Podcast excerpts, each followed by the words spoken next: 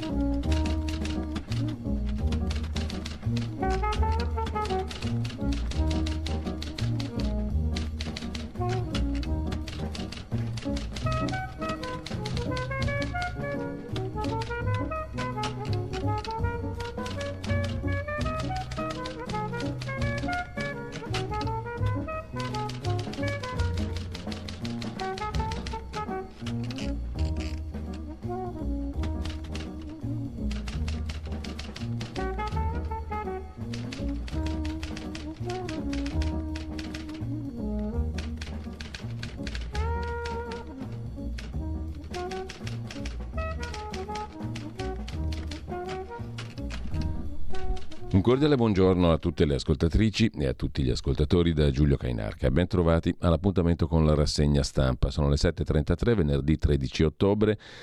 Andiamo subito alla prima pagina dell'agenzia ANSA, le notizie del giorno eh, e mm, vi ricordo anche il sito di Radio Libertà, radiolibertà.net, la pagina Facebook di Radio Libertà per avere tutto sott'occhio, quel che va in onda oggi con tutti gli ospiti delle varie trasmissioni. L'agenzia ANSA apre con l'ordine di evacuazione per un milione da nord a sud di Gaza. Sarà permesso tornare a Gaza City soltanto quando verrà fatto un altro annuncio che lo consentirà. L'ONU chiede di revocarlo. Conseguenze umanitarie devastanti. Pesanti bombardamenti israeliani nella notte sulla striscia. Preparavamo l'attacco da due anni, fa sapere Hamas. Netanyahu mostra le foto dei bimbi carbonizzati. Israele ha usato il fosforo bianco vietato dalla Convenzione ONU su Gaza, lo denuncia il Washington Post. L'esercito di Israele in salvo 250 ostaggi, fa sapere. Tajani in Israele, poi andrà in Giordania il ministro degli esteri italiano e per quel che concerne ancora il primo piano dell'agenzia SA di stamani, un reportage inferno negli ospedali di Gaza senza luce e cure. Nordio sul caso apostolico, il ministro di giustizia dice non ho disposto un'ispezione della giudice di Catania che libera migranti né avviato un'azione disciplinare. E ancora dal primo piano dell'agenzia ANSA di stamani il racconto di un superstite alla strage del rave, c'è anche il filmato, la testimonianza di Guy Danon, rimasto tra i cespugli presso Raim per otto ore per cercare di salvarsi. Diffamò Meloni, a Saviano una multa simbolica da 1000 euro, la chiamata bastarda in relazione alla gestione dei migranti, è stato condannato a modesti 1000 euro Roberto Saviano. Sempre dal primo piano dell'agenzia ANSA di stamani, in chiesa a Napoli arriva il candeliere digitale, si può attivare a distanza. I fedeli possono accendere una candela digitale a distanza. Le nuove frontiere della fede, diciamo così. Sanchez fischiato alla parata militare, il primo ministro spagnolo, la figlia del re in divisa. Per la manovra finanziaria italiana si punta a un finanziamento tra 3 e 3 miliardi e mezzo sulla sanità. Scrive ancora l'agenzia ANSA e poi sempre dall'ANSA velocissimamente uno sguardo anche alla pagina politica, diminuiscono il potere d'acquisto e il risparmio delle famiglie. Nel quadro della sostenibilità dei conti, anche famiglia e sanità, scrive l'agenzia ANSA. La pressione fiscale è stabile, quello ce ne eravamo accorti, anzi tendenzialmente in aumento arriva minimum tax con il decreto fisco una dote per la manovra. Scrive ancora l'agenzia ASA, ma sulla manovra ci sarà modo di vedere nel prossimo futuro. Con ciò lasciamo il primo piano dell'agenzia ANSA, andiamo velocissimamente a dare una scorsa alle prime pagine dei quotidiani di oggi, ma proprio rapida. Le prime pagine si aprono con avvenire, civili in trappola, si parla naturalmente di Gaza. Il Corriere della Sera, la prova dell'orrore, Israele mostra le foto dei bambini trucidati da Hamas che racconta preparavamo l'attacco da due anni. In eh, Fatto Quotidiano invece si occupa della Francia, degli Stati Uniti e della Germania, dove si vieta di scendere in piazza e in strada pro-palestinesi. In nome della democrazia proibiscono di manifestare. Il giornale invece pubblica in primo piano una foto delle atrocità palestinesi, il dovere di inorridire. Pubblichiamo le foto, per la sinistra erano solo fake e la Francia vieta le manifestazioni filo Hamas. Ha diffamato Meloni, Saviano condannato, multa da 1000 euro e poi il quotidiano nazionale, il giorno, la nazione, il resto del Carlino, su Israele che mostra le prove dell'orrore, le foto dei bambini carbonizzati, nuovi raid, bombe fino a Damasco. Il mattino di Napoli si occupa di Gaza in ostaggio di Hamas, il tempo di Roma le nuove toghe rosse, i giudici graziano Saviano, 1000 euro simbolici di multa, per aver detto bastarda a Giorgia Meloni. Particolare valore morale è l'attenuante per la quale la pena è stata alleggerita valore morale mh, dire bastarda, sanzione attenuata per il particolare valore morale dell'insulto.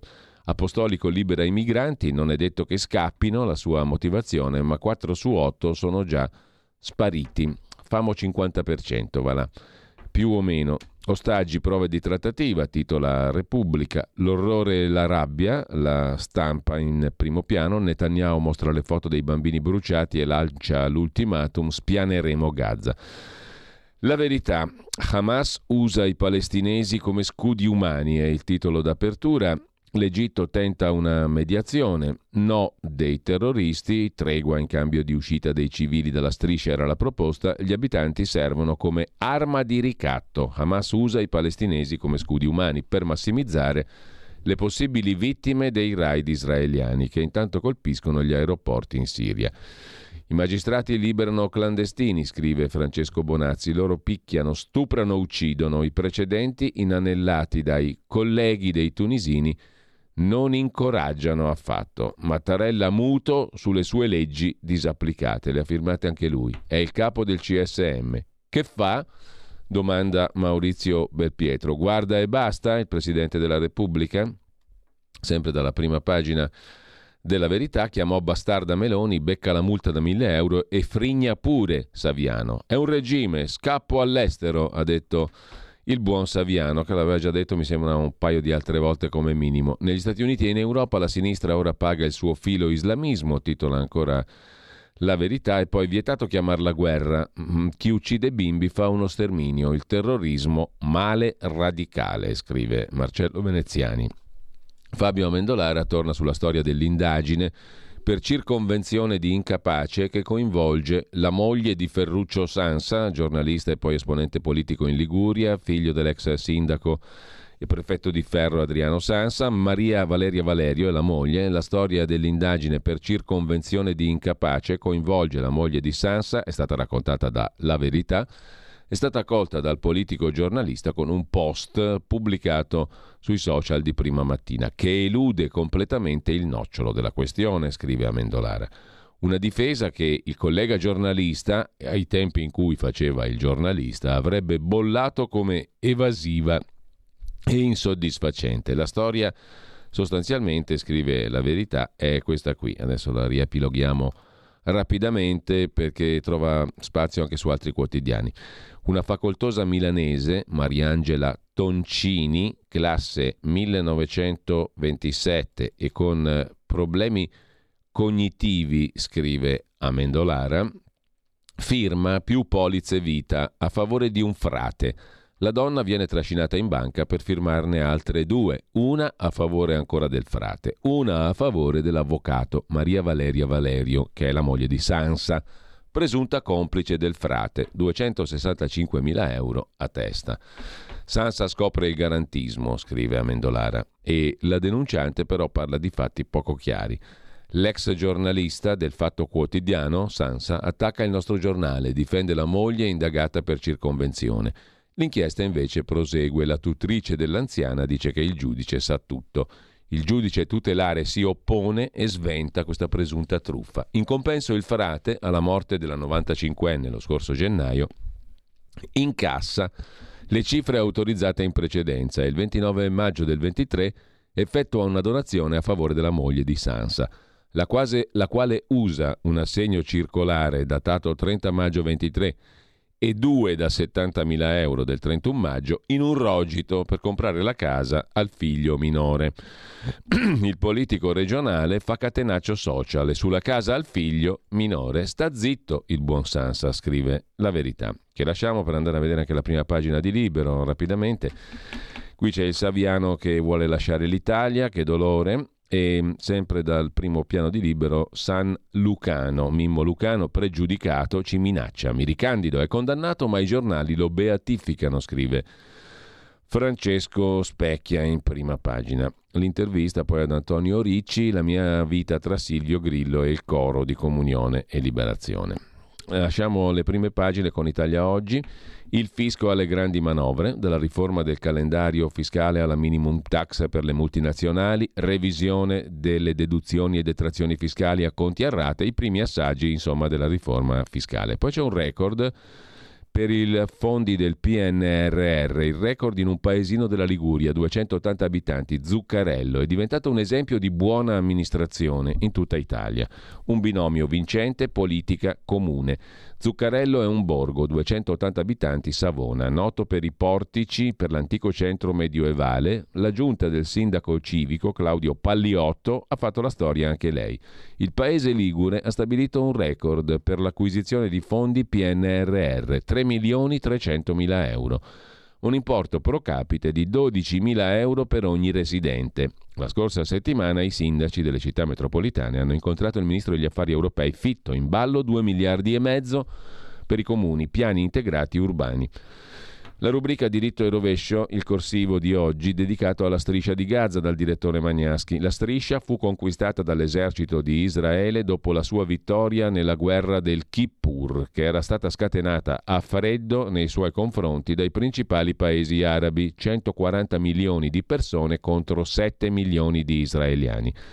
La striscia di Gaza fu subito colonizzata da agricoltori israeliani, che realizzarono in questa landa desolata Serre a perdita d'occhio, introdussero l'irrigazione a goccia, aprirono allevamenti d'avanguardia, impianti di desalinizzazione dell'acqua di mare. Sperando nella pace, il generale Sharon decise di uscire completamente dalla striscia di Gaza, usando per farlo anche metodi forti contro i coloni israeliani che non volevano lasciare gli investimenti fatti. Risultato? Gli impianti regalati furono lasciati marcire dai palestinesi. La striscia di Gaza, anziché diventare la patria libera dei palestinesi, si è trasformata in una fortificata base di lancio di missili verso Israele. Il resto è cronaca. Così Pierluigi Magnaschi che ce l'aveva anticipato in audio-video. Questo mh, mm, giustissimo cameo in prima pagina il, mh, mm, su Italia Oggi. Intanto Hamas sta preparando l'attacco a Israele da due anni la Russia simpatizza per noi, lo ha raccontato un alto funzionario di Hamas, Ali Baraka, a Russia Today. L'organizzazione terroristica palestinese pianificava segretamente l'invasione del sud di Israele. Anche Mosca ha avuto un ruolo. A Gaza sono stati attenzionati emissari di Mosca che hanno fornito supporto di intelligence agli squadroni di Hamas. Lo ha raccontato la stampa, lo riprende Dagospia sul dovere di inorridire, abbiamo già detto la prima pagina del giornale, col commento del direttore Alessandro Sallusti, eccola qua. La foto, una delle foto rese pubbliche dal governo israeliano, un bimbo decapitato in un kibbutz. Ecco la foto che incastra le bestie palestinesi alle loro responsabilità di fronte a Dio, il nostro Dio, scrive Alessandro Sallusti, e all'umanità intera. Abbiamo riflettuto molto prima di pubblicare un'immagine così tremenda, pixellata naturalmente, non si vede la testa staccata del bambino, un'immagine che non è rubata, bensì scattata dai soldati israeliani arrivati sul luogo del massacro. E intanto a proposito di giornale, su, sul giornale a pagina 11 Fiamma Nierenstein si occupa di raccontare la vera storia di Israele che è l'unico aggredito. Uno Stato palestinese lì non è mai esistito. Nel 1948 nasce la nazione ebraica col riconoscimento internazionale dell'ONU, di tutti, Russia compresa. Il West Bank, conquistato nel 1976, era in mani giordane. Tutte le trattative da Oslo in poi si sono chiuse con i no di Arafat e dei successori. C'è anche una piccola tabella, il piano dell'ONU per uno Stato ebraico, uno Stato arabo, Gerusalemme gestita dalle Nazioni Unite, era stato rifiutato subito dai paesi arabi la Giordania, l'accordo di armistizio dopo fanno guerra subito a Israele appena nasce, la perdono, accordo di armistizio dopo la guerra del 48 e da lì in avanti. Intanto, a proposito del giornale, tutt'altra notizia, se ne occupa Felice Manti, tutti i mutui casa sono impugnabili. Una sentenza ispirata da una direttiva europea inguaia le banche. Clausola vessatoria, espropri bloccati. Un verdetto storico, scrive il giornale. La direttiva 93 rischia di far saltare i conti delle banche cancellando le ipoteche. Basta una clausola vessatoria per impugnare un mutuo fondari, fondiario e evitare l'esproprio della casa. C'è una recentissima sentenza Tribunale di Monza che rischia di travolgere il sistema bancario. A raccontarla al giornale una signora difesa dall'avvocato Claudio De Filippi che avete sentito più volte anche su Radio Libertà, che è riuscita a convincere i giudici a bloccare un altro pignoramento promosso contro la signora dopo un primo pignoramento della casa nel 2019 e una successiva vendita all'asta nel 2020. La controparte voleva altri 80.000 euro da pignorarmi sullo stipendio fino alla pensione, ma grazie a clausole vessatorie nel contratto abbiamo bloccato tutto. L'avvocato De Filippi conferma Abbiamo chiesto l'improcedibilità per nullità o infondatezza del diritto di procedere a questa esecuzione forzata nel contratto di credito al consumo. Ci sono clausole abusive, manipolazione del tasso Euribor, usura e anatocismo. Si tratta di avere anche un esperto, un legale esperto di queste questioni, ma comunque la sentenza è una sentenza storica, scrive il giornale. Un'altra sentenza di un tribunale ispirato dall'Europa accoglie le indicazioni di una direttiva del 2013, la direttiva 93-2013, modificata dalla direttiva 2019-2161, che protegge i consumatori dell'Unione Europea da clausole e condizioni abusive che possono essere incluse in un contratto di adesione per beni e servizi in nome della buona fede tra le parti, che dovrebbe evitare qualsiasi squilibrio di diritti e obblighi reciproci. Insomma, tutti i mutui casa sono impugnabili in presenza di clausole vessatorie. Ci vuole un buon legale per trovarle. Tornando a Hamas, vi segnalo invece sul Fatto Quotidiano di oggi una doppia paginata curata da Fabio Scuto, Hamas, i capi introvabili e il bancomat del Qatar che finanzia Hamas, i sunniti di Gaza hanno usato come strumento di consenso il welfare. L'autorità nazionale palestinese è il nemico interno. Leader all'estero e il Qatar paga gli, stime, gli stipendi pubblici ai cittadini di Gaza, i Gazawi. Un patto militare con gli sciiti iraniani, quindi non è del tutto vero che sunniti e sciiti non vanno d'accordo, in questo caso sì. Con la guerra del 48 e con la guerra del 67 Gaza diventa la, la striscia di Gaza, perde i suoi campi agricoli, della Valle Verde attraverso la quale si arrivava un tempo fin sulla costa. Di colpo gli abitanti di questa cittadina, benestanti, dediti al commercio, si trovano invasi da 320.000 profughi palestinesi che fuggivano dalle terre circostanti nelle quali non avrebbero più fatto ritorno. I campi nascono a ridosso delle città. L'ONU crea un'agenzia, l'UNRWA, per assistere questa umanità a Gaza in Cisgiordania, nel sud Libano e in Giordania. In questi campi profughi la fratellanza musulmana inizia a mettere le sue radici e da qui gemma poi Gaza, oggi supportata dal Qatar. Su Repubblica il professor Lorenzo Vidino si dedica all'analisi della rete di finte ONG, dal Qatar all'Europa, che sostengono Hamas e la finanziano. Dagli Stati Uniti all'Unione Europea esiste una rete, un network legato a filo più o meno diretto col gruppo terrorista di Hamas attivo a Gaza. Difficili indagini per smascherare questo sistema di finanziamenti, la sottile differenza tra i fondi al ramo armato e quelli alla galassia che lo aiuta. L'Unione Europea indaga una nebulosa complessa di organizzazioni non governative, una rete di finte ONG per finanziare Hamas. A proposito di Repubblica e di arabi, niente po' di meno che il direttore di Repubblica a colloquio con Sultan al-Jaber, il ministro degli Emirati Arabi Uniti, che ospitano il summit sul clima. Luca Fraioli poi intervista lo stesso ministro per Repubblica, pagina 17. La mia COP28 sul clima dice il ministro degli Emirati Arabi Uniti, aperta a giovani e ONG, ma anche alle imprese. Si danno una riverniciata anche di green adesso.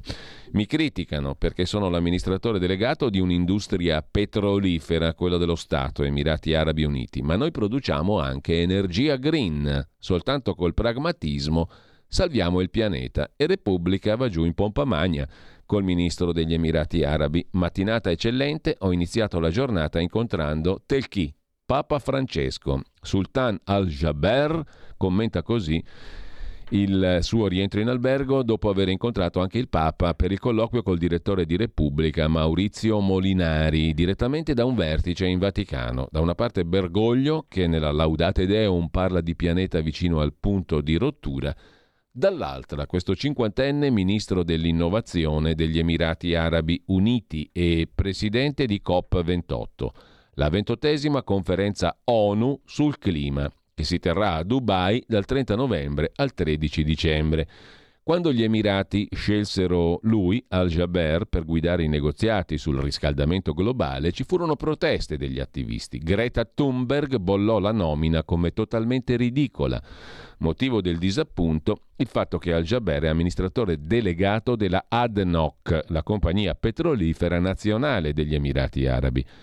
Può un rappresentante dell'industria del petrolio guidare il processo di decarbonizzazione della Terra? Non sappiamo se a chiederselo sia stato anche il Papa, scrive Repubblica.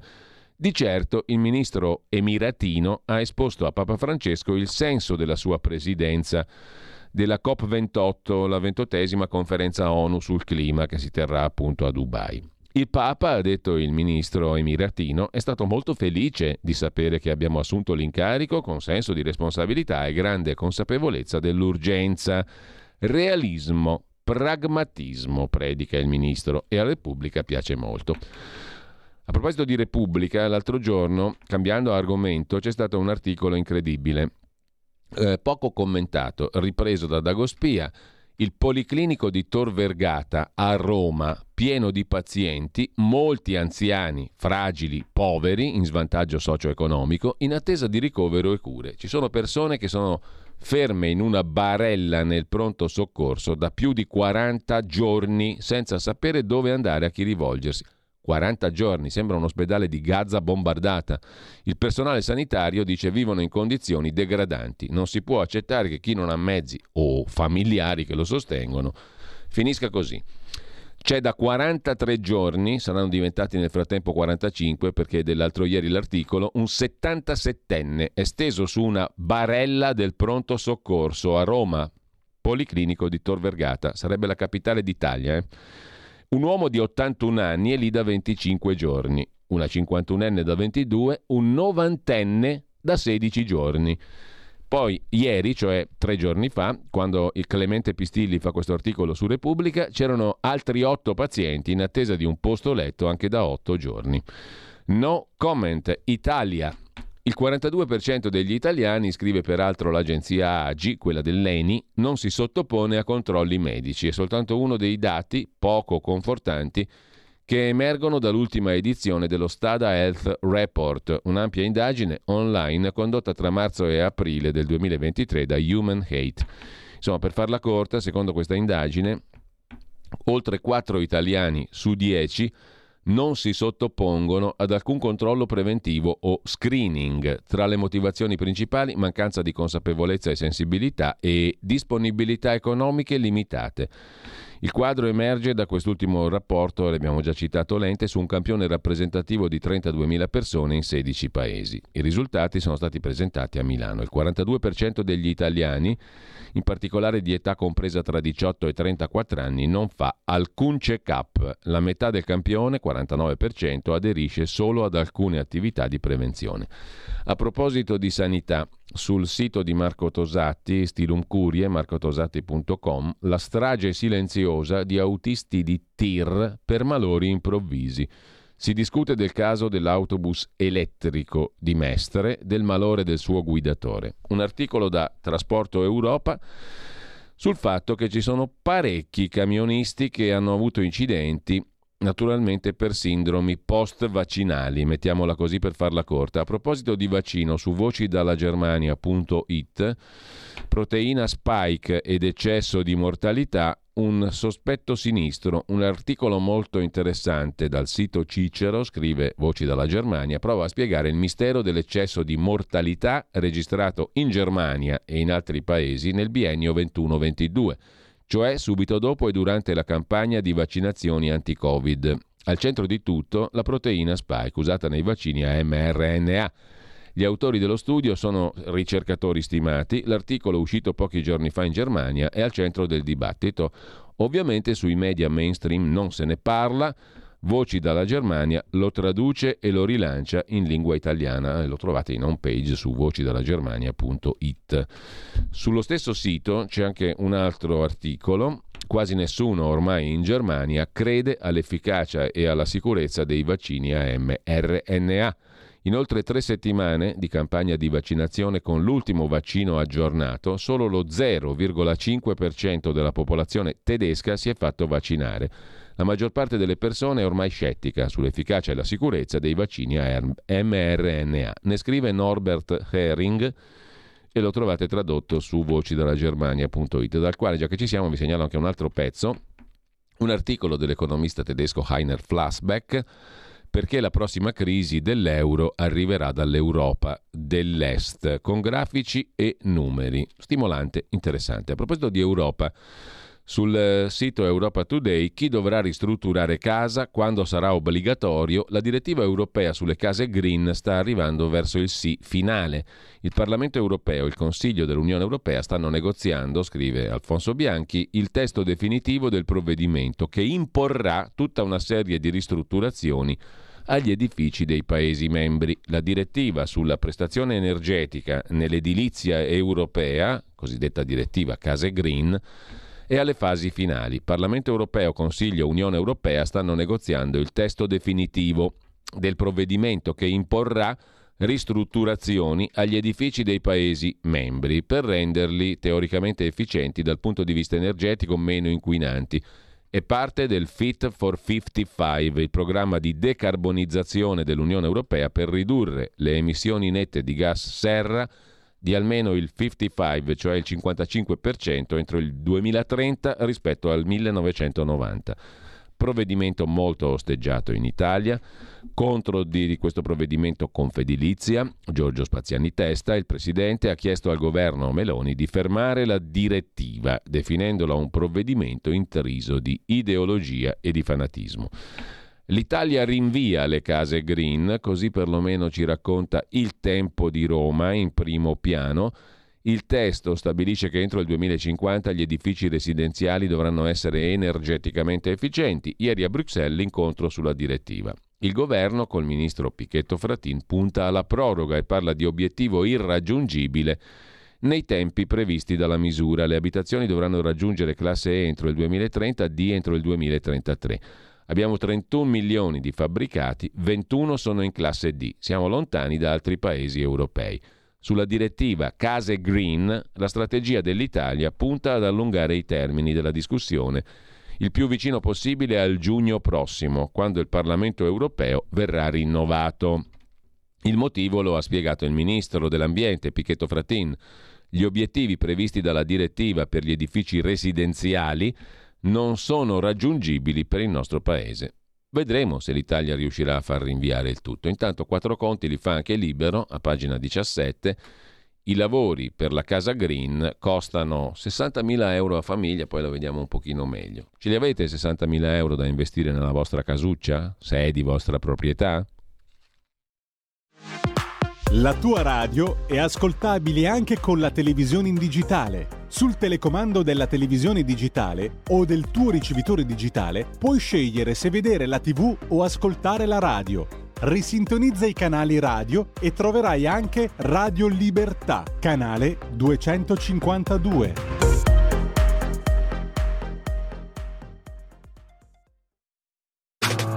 Stai ascoltando Radio Libertà. La tua voce libera, senza filtri né censura. La tua radio.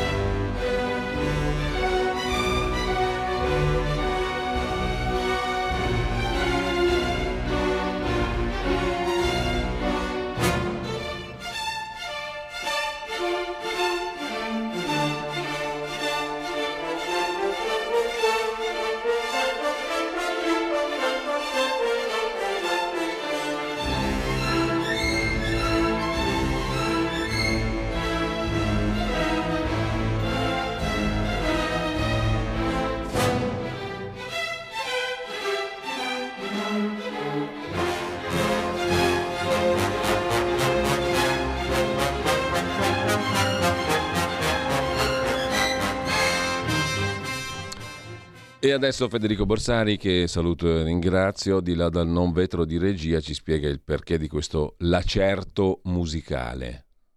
Allora, questa era Prokofiev, eh, ma il, celebriamo oggi Riccardo Muti, eh, direttore d'orchestra, perché oggi nel 2011 riceve il secondo premio Nilsson del valore di un milione di dollari. Hai capito. Che servono per la casa Green, che costa 60.000 euro a famiglia, trattativa oltranza in Europa per obbligarci al miglioramento energetico delle residenze private, scrive Libero. Per l'Unione Europea appartamenti e villette dovranno raggiungere classe E entro il 2030 e D entro il 2033. Costo medio stimato 60.000 euro per un appartamento da 100 metri quadri, costo da 60 a 110.000 ad abitazione, 600.000 per condominio del patrimonio abitativo italiano si trova nelle classi energetiche più basse, F e G, il 62%. Il tasso annuo di ristrutturazione profonda è pari allo 0,34%, ultimo giro di boa per arrivare in porto entro il termine della legislatura europea con la contestatissima direttiva europea sulle case green. Una delle poche certezze, scrive Libero, la presidenza di turno spagnola sogna di chiudere entro fine anno e per forzare un po' la mano. Dopo mesi di trattative che hanno portato a pochissimi avanzamenti, ieri le istituzioni europee hanno vagliato gli aspetti più controversi del testo, il famigerato articolo 9, il calendario per le ristrutturazioni degli edifici meno performanti, ma anche i sostegni finanziari, gli attestati di, presta- di prestazione energetica. Vedremo. A proposito invece di cose che non tornano, questa è grossa e il tempo di Roma la mette a pagina 10, ma una bottiglia di vino su quattro circolante in Italia non sarebbe a norma, stando alle statistiche che sono offerte però dai NAS dei carabinieri e non dai sondaggi. Scoperta la truffa del vino. Sequestrati dai NAS, nuclei antisofisticazione dei carabinieri, 300.000 litri nel corso di 960 ispezioni. 960 ispezioni, 239 irregolarità. Poi saranno magari più gravi, meno gravi, però insomma pari al 24% nel complesso. Il 24% del campione controllato non è regolare. Nelle aziende trovate anche 3 tonnellate di zucchero impiegato per aumentare la gradazione del prodotto. Il valore commerciale delle strutture chiuse della merce bloccata ammonta a 11 milioni. Intanto, tornando al tema Europa, Europa Today si occupa di un altro appuntamento importante, le elezioni in Polonia. Bruxelles, l'Unione Europea e Kiev, l'Ucraina, col fiato sospeso. La missione dei commissari europei in Cina, le direttive sulle case green e la battaglia sul regolamento Euro 7 sono gli altri temi caldi del momento. Nel frattempo i giudici di Milano, per tornare al tema invece dei migranti, devono ancora decidere, ascoltate questa, sulle richieste di protezione internazionale, cioè sugli aspiranti profughi, nel 2000, del 2018. Un viaggio dell'agenzia AGI nei meccanismi e negli organici ridotti che rallentano la discussione di istanze di chi vuol restare in Italia ferme all'ondata migratoria di sei anni fa. Ma secondo voi ce la possiamo cavare? Questi devono ancora decidere sulle richieste di asilo del 2018 a Milano. Intanto, a proposito di giustizia, Felice Manti si occupa sul giornale del caso Lucano. L'amaro Lucano non è così amaro e la sinistra si scopre garantista. Il garantismo è vivo e lotta insieme a noi. C'è ancora speranza a sinistra se l'ennesimo caso di mala giustizia, protagonista Mimmo Lucano, ha fatto ricredere i peggiori forcaioli. Anche uno di loro può subire una terribile gogna per colpa di uno stravolgimento dei fatti dovuto a un uso distorto delle intercettazioni. Sono espressi così i compagni. Dopo la mini condanna un anno e sei mesi per l'ex sindaco di Riace, colpevole ma non troppo di aver gestito un po' allegramente i fondi del Ministero dell'Interno per progetti di accoglienza migranti, le solite tricoteuse gettano la maschera. Sentite esponenti come Laura Boldrini o Nicola Fratoianni parlare di abnorme condanna, di innocente insultato e infamato dalla becera propaganda di un Lucano vittima di trame veleni, strumentalizzazioni, meschini interessi politici, di processo mediatico o politico che ha trascinato un innocente in un incubo giudiziario, è un miracolo che sarebbe piaciuto anche a Berlusconi. A proposito invece di gente che non conta nulla, che non è famosa per niente, che non lo è diventata suo malgrado, eh, Edoardo Montolli sta facendo un prezioso lavoro intorno alla strage di Erba, lo ha sempre fatto da anni e anni e anni Se vi abbonate al suo sito su fronte del blog YouTube, sul, sul, su YouTube a fronte del blog, potete poi apprezzarlo nella sua interezza il lavoro di Edoardo Montolli. L'ultimo capitolo è questo qua gli interrogatori sarebbero durati 8 ore. Tuttavia, alla difesa è giunto materiale audio per 5 ore e 47 minuti. Dove sia finito il resto dell'audio, nessuno lo sa. C'è anche dell'altro, ovvero agli atti risultava una sovrapposizione degli interrogatori tra Olindo Romano e Rosa Bazzi, una sovrapposizione di orari. Questa cosa però, avendo loro lo stesso avvocato, l'avvocato d'ufficio Pietro Troiano, non era possibile perché l'avvocato o difendeva uno durante un interrogatorio interrogatorio o difendeva l'altra nel corso degli interrogatori, altrimenti vorrebbe dire che l'avvocato non ha seguito uno dei due indagati nel corso di un interrogatorio e questo sarebbe gravissimo e in teoria non è neanche possibile. Il resto abbonandovi al canale YouTube di fronte del blog di Edoardo Montolli. Tornando a Milano, sulla sicurezza, Sala litiga con una giornalista di Fuori dal Coro, la trasmissione Mediaset di Mario Giordano eh, e lo riporta anche il sito di Affari Italiani, il servizio di Eugenia Fiore a Fuori dal Coro. Ma che fate?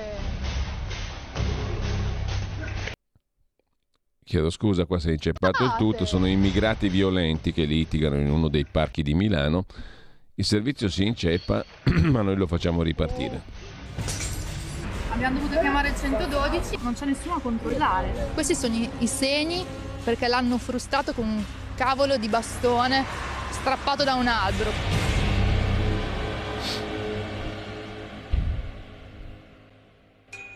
Milano è diventata la città più pericolosa d'Italia. Il sindaco Beppe Sala ha sottovalutato il problema per anni e ora invece ha nominato in tutta fretta un delegato alla sicurezza. Siamo andati a chiedere spiegazioni. Buonasera sindaco! Sì, Eugenia Fiore Rete 4, solo una domanda. Ma come mai ha nominato il commissario, il supercommissario della sicurezza che in questi anni ha sempre detto che non c'era un problema sicurezza a Milano? Io voglio parlare adesso di cose serie, se voglio provocare. Guarda, ma come provocare? Ma oggi, è stata... ci siamo anche noi. Ma oggi è stata nominata a Milano città più pericolosa d'Italia, eh? Oh sì stata nominata città più pericolosa d'Italia, sindaco. C'era un problema, lei non pensa di essere reso conto tardi? Ma io sono arrivata prima però a farle una domanda. Ci sono delle regole, Ma così, ma perché non risponde? Che figura di merda avrebbe detto? Un dialogo intelligente. Senti qua, senti qua. Oh, sì. È stata nominata città più pericolosa d'Italia, sindaco. C'era un problema, lei non pensa di essere reso conto tardi? Ma io sono arrivata prima però a farle una domanda. Ci sono delle regole. Ma così, ma perché me non risponde, sindaco? Le rispondo, rispondo, ma rispondo a un dialogo intelligente. Non ma come un dialogo intelligente? Ma Milano è la città più pericolosa d'Italia.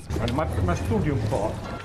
Niente, sindaco, Studi un po', non risponde, è una cretina, gli ha fatto una domanda basilare. Lei ha sempre detto che a Milano si sta benissimo, non c'è problema sicurezza, perché nomina l'ex capo della polizia super commissario alla sicurezza? C'è una domanda banale, non bisogna inventarsi chissà che cosa. È banalissimo. Hai sempre detto tutto a posto, perché mi nomini il supercommissario? Oltretutto è un commissariamento dell'assessore alla sicurezza.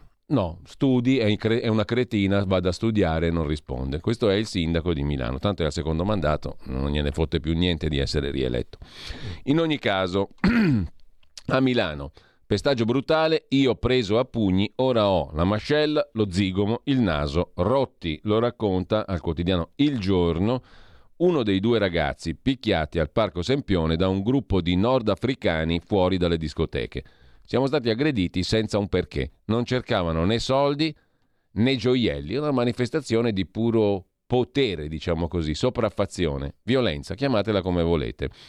Non ho ancora recuperato sensibilità in alcune parti del viso e mi domando perché non trovo spiegazioni al pestaggio brutale che io e il mio amico abbiamo subito, vittime di un branco che voleva soltanto farci del male. Avevo un orologio Cartier al polso non lo hanno neppure guardato. Mi prendevano a pugni, fratturandomi zigomo, mascella e naso. Sono stato operato, ho 30 giorni di fantasia, dice questo 25enne, uno dei due giovani picchiati la notte dello scorso 24 settembre in via Luigi Camoens, Parco Sempione, viale Luigi Camoens. Io e il mio amico, 26 anni, dopo aver cenato a casa mia, siamo usciti in zona triennale.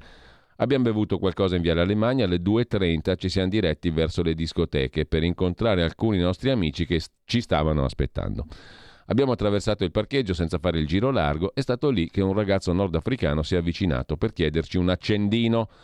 A quel punto abbiamo detto la verità che non lo avevamo, ma era solo un pretesto. Lui insisteva e è stato raggiunto da un altro. Non volevo litigare, ho detto se volete vi svuoto le tasche, ma ho peggiorato la situazione. Quello mi ha risposto, pensi che sia un poliziotto, non hai capito. A quel punto mi è arrivato un pugno da dietro, mi sono accorto che alle nostre spalle c'erano altri cinque. Eravamo accerchiati. Senza motivo il pestaggio. Non cercavano soldi né cellulari né gioielli. Non hanno neanche cercato di portarmi via il quartier. I due ragazzi che avevamo davanti mi hanno riempito di pugni in faccia, gli altri se la son presa col mio amico. Ho ricordi confusi. Non ho perso i sensi, pensavo solo ad allontanarmi e poi ce l'ho fatta. Ho raggiunto i miei amici che mi hanno visto con la faccia ferita e la camicia intrisa di sangue. L'altro amico è riuscito a chiedere aiuto a una macchina della polizia locale. Siamo stati accompagnati al policlinico. Io ho fratture composte allo zigomo, alla mascella e al naso. Al mio amico è andata peggio, fratture scomposte alla mascella e al naso. Inizialmente si pensava avesse perso denti, il problema era la mascella. Il medico che l'ha visitato ha detto che non ne vedeva così mal ridotte da almeno dieci anni. Gli hanno dovuto inserire più di dieci viti e cinque placche. Entrambi siamo stati operati, 30 giorni di prognosi. Milano, Parco Sempione. Torino, Corso Regina Margherita 162, Palazzo dei Pusher.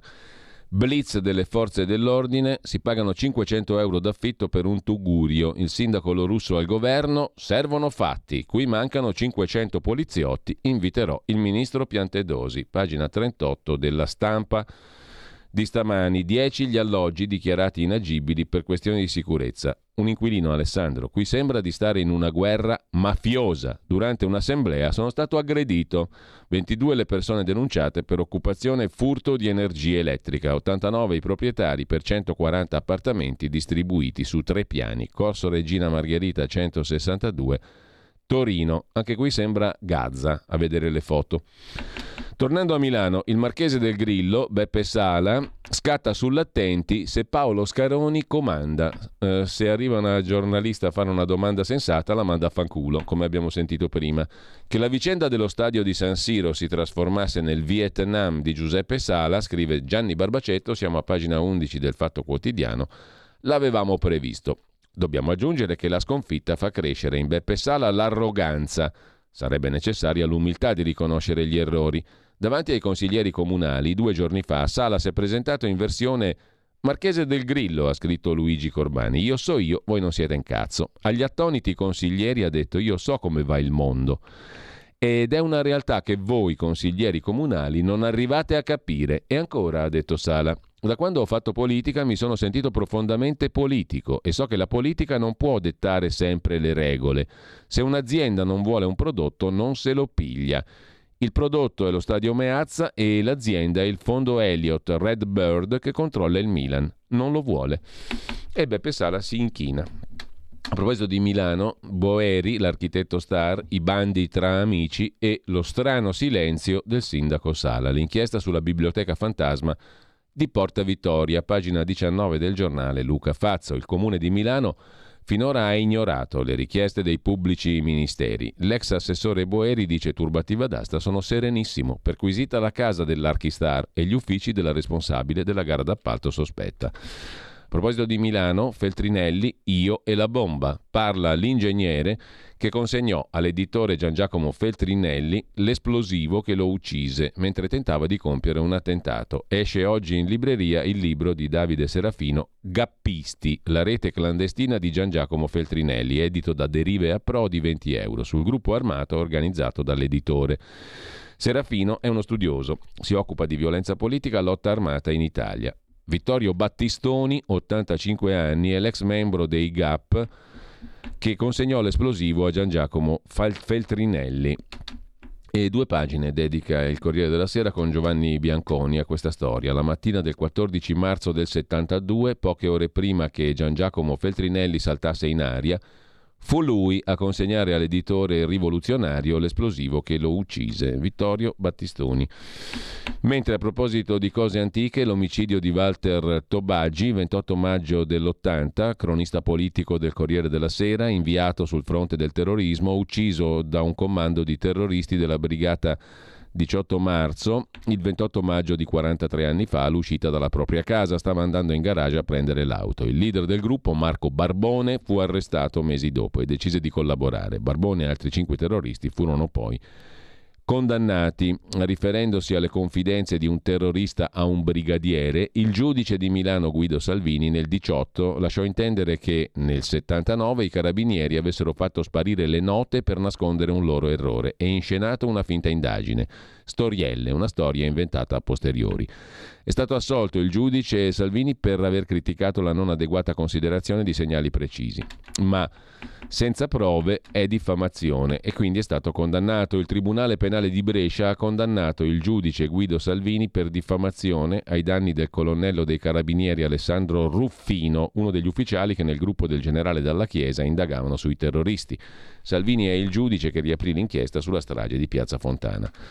Non c'è alcun elemento che consenta di ipotizzare che i militari abbiano soppresso alcune note e poi inventato una finta pista. A proposito di indagini, i Sansa accusati di truffa a un'anziana, lei aveva denunciato i denuncianti, racconta Marco Grasso sul Fatto Quotidiano, che è il giornale che ospitava il Sansa giornalista. A Genova i PM indagano su festini VIP, cocaina escort. Una di queste figure è già nota, Alessandro Piana, vicepresidente leghista della giunta regionale di Toti, è citato dai PM come presunto utilizzatore finale di prestazioni sessuali, ma non è indagato. Piana nega tutto. Un consigliere ne chiede le dimissioni, Ferruccio Sansa, il giorno dopo Sansa viene bastonato, scrive il fatto. La verità viene data notizia un, da notizia di un caso giudiziario che lo sfiora. Sarebbe una bastonatura. Su Repubblica, festini, coca, conti bloccati, la guerra dei veleni incrociati che scuote Regione Liguria. Dopo lo scandalo con il leghista Piana, che però dice non c'entro nulla, nel tritacarne Sansa per un caso legato alla moglie. Vendetta a orologeria, dice lo stesso Sansa, se avete voglia di documentarvi pagina 23 di Repubblica. Andiamo a cose un po' più serie, Meloni in Mozambico e Congo, Focus su energia, piano Mattei, scrive l'agenzia Agi, quella dell'ENI. Attorno a questi cardini ruota la visita di Giorgia Meloni in Mozambico e Congo Brazzaville, in programma venerdì. Oggi è la seconda missione della Premier italiana nell'Africa subsahariana, dopo quella in Etiopia ad aprile, insomma per dare corpo al piano Mattei. Questo oggi Meloni va in Africa. Intanto il Dipartimento di Stato americano, si domanda Start Magazine, è infuriato contro il governo Meloni? Cosa si dice a Washington sul governo italiano a proposito dei rapporti Italia-Cina, scrive Francis Walsingham su Start Magazine. Andiamo al Corriere della Sera, qui invece l'interesse del Corriere è sui social usati da Salvini e dalla Meloni, a proposito della Presidente del Consiglio. Salvini ha riacceso la macchina social, fa un casino di post, otto volte più di Giorgia Meloni, ma lei riesce a coinvolgere meglio gli utenti. Il leghista ora vuole puntare su TikTok e Instagram. 25 mila milioni e 800 mila reazioni sulla pagina Facebook di Salvini nell'anno record 2021 e adesso Matteo Salvini nell'ultimo mese soltanto su Facebook ha pubblicato una media di 3,8 post al giorno, ben 288 post. Forte dei suoi 5 milioni di follower. Giorgia Meloni ne ha 2,9 di milioni di follower i due partiti hanno un certo squilibrietto nei voti veri, quelli nelle urne. La Lega ne ha un terzo meno, insomma, de, de, di Fratelli d'Italia, però non importa. Giorgia Meloni ha 2 milioni e 9 di follower, Salvini ne ha 5. Meloni, per avere un termine di paragone, ha postato appena 38 messaggi in un mese contro i 288 di Salvini il quale fa correre la sua macchina di comunicazione e propaganda social otto volte più forte rispetto a quella di Giorgia Meloni. Pensa un po'. Nel frattempo l'Italia perde giovani, rapporto Istat, 3 milioni in meno negli ultimi vent'anni, meno 28% di giovani al sud. I giovani italiani, fascia di età 18-34 anni, sono 10 milioni 200 mila sono i protagonisti dell'inverno demografico italiano. In 21 anni i giovani italiani sono diminuiti del 23%, sono scomparsi 3 milioni di unità rispetto a 20 anni fa, mentre la popolazione nel suo complesso è aumentata, cioè invecchiata. E l'Italia è il paese dell'Unione Europea con la più bassa incidenza di 18-34 anni sul totale della popolazione, 17,5%, media europea 19,6%. Il calo più forte lo sta vedendo la generazione giovane del sud Italia, che dal 2002 è diminuita del 28%. Si prevede che da qui al 2061 gli ultra settantenni saranno il 30,7% della popolazione del sud Italia. Recita il rapporto dell'Istat I giovani del mezzogiorno, pubblicato oggi. A proposito di cose milanesi, sentite qua le nuove frontiere del welfare, come a Gaza giusto appunto, stiamo andando verso quei modelli lì. A Milano è stato aperto un nuovo ambulatorio per famiglie con la visita sospesa. Vi ricordate il caffè sospeso a Napoli? Uno entra e lascia un caffè pagato per un altro a caso che arriva dopo. Adesso si usa per la sanità, per come siamo conciati. La visita sospesa per chi ha redditi bassi. E il sindaco Sala, tutto contento, è andato a inaugurare questa bella trovata da Gaza e affini un nuovo ambulatorio medico per famiglie nel centro di Milano, accessibile a tutti, con la visita sospesa, te la paga qualcun altro. Bello, eh? Bei modelli. Intanto a Firenze un 91enne, per fortuna bello vigoroso, con eh, una bella forza ancora nelle braccia e non solo, è stato picchiato in strada da un un signore dalla pelle molto scura, un signore molto più giovane di lui. C'era gente per strada, ma nessuno mi ha aiutato, dice il 91enne ancora per fortuna bello vigoroso. L'uomo ha tentato di difendersi e l'uomo dalla pelle scura lo ha preso a schiaffi, lo ha scaraventato, il giovane dalla pelle scura lo ha scaraventato a terra, gli ha fregato l'orologio. L'arzillo vecchietto, scrive Dagospia, ha provato a rincorrerlo, ma nessuno si è fermato a dargli una mano. Poi la polizia ha trovato l'orologio che gli era stato dato dalla Fiat perché era un ex dipendente Fiat che ha fatto tanti anni in Fiat, c'era affezionato, ad Arezzo gliel'hanno recuperato. Sul Corriere della Sera questo signore straordinario, Giampaolo Matteuzzi, 91 anni, è stato un atleta, nel 54 campione italiano della staffetta 4%, racconta la sua storia, rapinato in strada nell'indifferenza, in pieno centro a Firenze. La città ha paura e non è più solidale, racconta il signor Matteuzzi, 91 anni. Sono stato strattonato, picchiato, ho gridato aiuto, ma sono rimasto da solo per strada. Un tempo a Firenze non sarebbe successo, dice il signor Matteuzzi, 91enne, giusto appunto. Ma eh, ieri Oggi, cioè ieri, quando è stato aggredito, tutto è cambiato. Cosa è successo? Da quando la notizia si è diffusa ho ricevuto la visita dell'assessora comunale alla sicurezza urbana e dei poliziotti che hanno ritrovato l'orologio, tantissimi messaggi di solidarietà da tutta Italia. Ho ritrovato un po' della vecchia solidale Firenze. Mentre questa qui è bella, un altro protagonista, un novello Orsini, diciamo così, in gonnella, un'ex diplomatica che si fa definire ex ambasciatrice, ma il sindacato degli diplomatici ha detto che non è mai stata ambasciatrice, la invitano in tv perché fa casino e quindi fa gioco a tutti senza portare avanti di niente la discussione. Non basta far casino e fare show. L'ex diplomatica italiana, Elena Basile, parla di ostaggi americani in mano a Hamas durante la trasmissione sulla 7 di Lilly Gruber. Dice sono troppo pochi, peccato. Se fossero stati un po' di più i, i, gli ostaggi americani, gli Stati Uniti avrebbero avuto un ruolo di mediazione. Il eh, giornalista del Corriere della Sera Aldo Cazzullo, che è lì presente, si incazza, ne nasce uno scazzo che naturalmente è diventato virale, come si suol dire. Eh, che eh, la Casa Bianca pensa che siano pochissimi gli ostaggi americani in mano a uh, Hamas. Abbiamo detto che Erdogan, quindi la Turchia, sta negoziando con Hamas per il uh, rilascio degli uno. ostaggi. Ma, sì.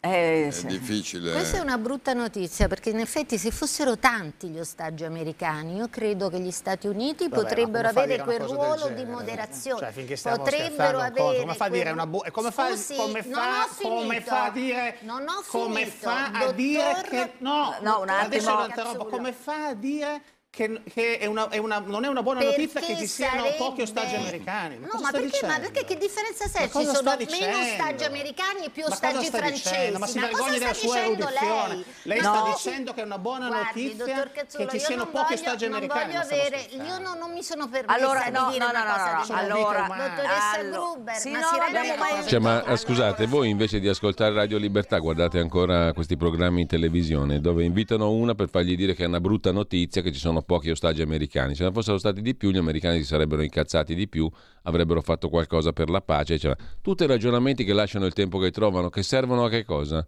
che servono a che cosa? Però, insomma, vanno in tv. Intanto, a proposito di Israele, il presidente della comunità ebraica di Milano ha parlato di movimento 5 Stelle antisemita e i 5 Stelle replicano oltraggio gravissimo. Un attacco molto duro del presidente della comunità ebraica di Milano contro il Movimento 5 Stelle definito antisemita. Al presidio in solidarietà con Israele, in corso in piazza Cairoli l'altra sera a Milano, manca un partito, ma non lo vogliamo perché sono antisemiti, ha detto Walker Megnaghi, presidente della comunità ebraica di Milano, raccogliendo un forte applauso da parte dei presenti. Nel frattempo il puro Zacchi è finito epurato, scrive Dagospia salta la presentazione del libro dell'attivista egiziano al pre-salone di Torino al Sermig Arsenale della Pace. Non salta la presenza di Zaki perché presenterà il suo libro da un'altra parte. Gli organizzatori, compresa in primo luogo la direttrice del Salone del Libro, che è la moglie di Mattia Feltri, la giornalista ex del Foglio Annalena Benini, spiegano che le condizioni sono cambiate. Zaki aveva definito Netanyahu un assassino. Sono in disaccordo con Zaki, ma il Salone non si silenzia, lo faremo parlare da un'altra parte, non al Sermig di Don Ernesto Olivero. E a proposito di Zacchi vi segnalo Max del Papa su Italia Oggi, perfino il TG1 e poi dicono che comanda la destra, che c'è il regime fascista, la Meloni, che lottizza tutto. Perfino il TG1 si è prostrato alle tesi del signor Zacchi. Max del Papa fa anche un altro bellissimo articolo, questo sì vi invito a leggerlo ancora prima del, di quello che ho citato, su Luca Goldoni. È scomparso a 95 anni, giornalista Goldoni, le parole di Luca Goldoni, che ci ha lasciato a 95 anni, sono musica, vibrano di echi, di evocazioni, di suggestioni. Era capace di camminare sul filo di infinite sfumature senza mai ripetere un aggettivo.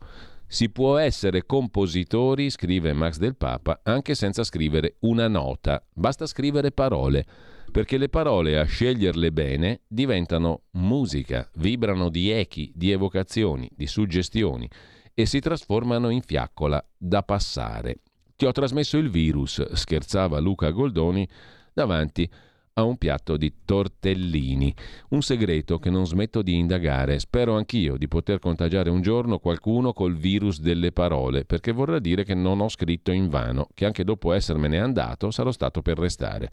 Luca Goldoni se n'è appena andato a 95 anni, ma rimane nei suoi libri, nelle sue intuizioni folgoranti, scrive Max del Papa. Lui è quello con più colori sulla tavolozza, capace di mantenere un'ironia mai corriva, ma ficcante per un volume intero, di portarti in giostra e di colpo fermarla, anzi invertendo il senso di marcia, lasciandoti stordito, e di camminare sul filo di infinite sfumature senza mai ripetere un aggettivo, scegliendo sempre la variazione che ti sorprende, senza paura dei sentimenti. Anche per questo è unico. Luca Goldoni L'ho proprio studiato, scrive Max del Papa in questo bellissimo articolo di ricordo del recentemente scomparso giornalista Luca Goldoni.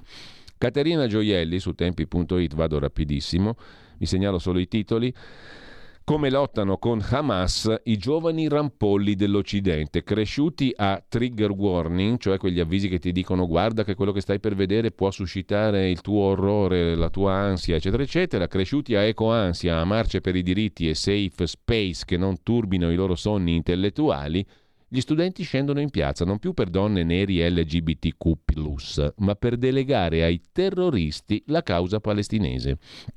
A proposito invece di Palestina e Hamas, Charlie Hebdo ha fatto una copertina come suo solito irriverente e dir poco eh, e un'altra vignetta molto pesante con le mani grondanti di sangue un terrorista islamico si interroga davanti al rubinetto del bagno dal quale esce l'ultima goccia d'acqua Fino a dove si spingerà la barbarie di lasciarci senza acqua, loro con le mani grondanti di sangue? Mm, efficace, non c'è che dire. La copertina invece della rivista satirica francese Charlie Hebdo raffigura un tagliagole di Hamas su una montagna di cadaveri, di teschi di cadaveri sanguinanti, che esorta a fare di meglio e viene paragonato a Jean-Luc Mélenchon, il leader di France Insoumise, il partito della sinistra francese, sempre più infiltrato di antisemiti. Così Charlie Hebdo, che non risparmia nessuno, giustamente, perché la satira è satira. In Francia una donna intanto può morire perché donna, come in Afghanistan, racconta di nuovo su tempi.it Mauro Zanon Un libro inchiesta di una giornalista appunto di Charlie Hebdo che abbiamo appena nominato racconta i quartieri delle cité francesi in cui l'Islam ha sostituito le leggi della République e le ragazze non possono più vivere all'occidentale. Il pezzo terrificante di Mauro Zanon lo trovate in home page su tempi.it. Intanto professori conservatori fuggono dalle università americane, racconta Piero Vietti sempre su Tempi denunciati dai colleghi, contestati dagli studenti, processati dai loro atenei, sempre più professori non di sinistra lasciano o cambiano e il numero di docenti di sinistra nelle università americane aumenta, dice una ricerca. Nel frattempo in Gran Bretagna l'emergenza carceri è talmente fuori controllo che il governo, pur di destra, impone ai giudici di mandare meno persone possibili in prigione. Il governo impone ai giudici. In Italia sarebbe una bestemmia incredibile.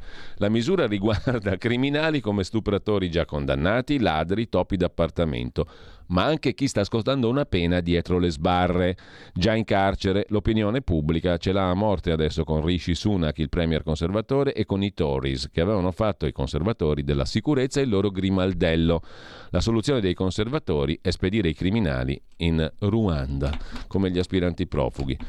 A proposito di Gran Bretagna, chiudo, questa è un'altra ripresa di Dagospia, il pezzo sulla Gran Bretagna era ripreso da Repubblica, dal Corriere invece Dagospia riprende un'altra questione, la BBC sull'orlo della disgrazia. L'emittente pubblica britannica ha chiamato i miliziani di Hamas non terroristi ma militanti. È scontro col governo, ne scrive anche Antonino Danna, il nostro Antonino Danna oggi su Italia Oggi. Il ministro della difesa Grant Shapps ha detto è tempo che alla BBC tirino fuori la bussola morale. Anche il rabbino capo d'Inghilterra, Ephraim Mirvis, ha rimproverato alla BBC di sviare volontariamente l'opinione pubblica. Con ciò ci fermiamo, la rassegna stampa si conclude qui. Tra poco con noi il professor Fabrizio Pezzani per commentare alcune delle notizie di questi giorni. Stai ascoltando Radio Libertà. La tua voce libera, senza filtri né censura. La tua radio.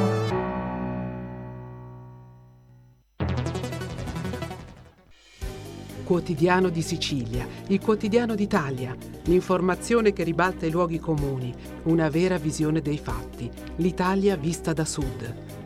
Ogni siciliano che vive in Italia e nel mondo è una risorsa, è protagonista della crescita della nostra nazione. Dai forza alla crescita della nostra isola, abbonandoti al QDS digitale più archivio a soli 99 euro annui. Quotidiano di Sicilia, il quotidiano d'Italia una scelta di valore.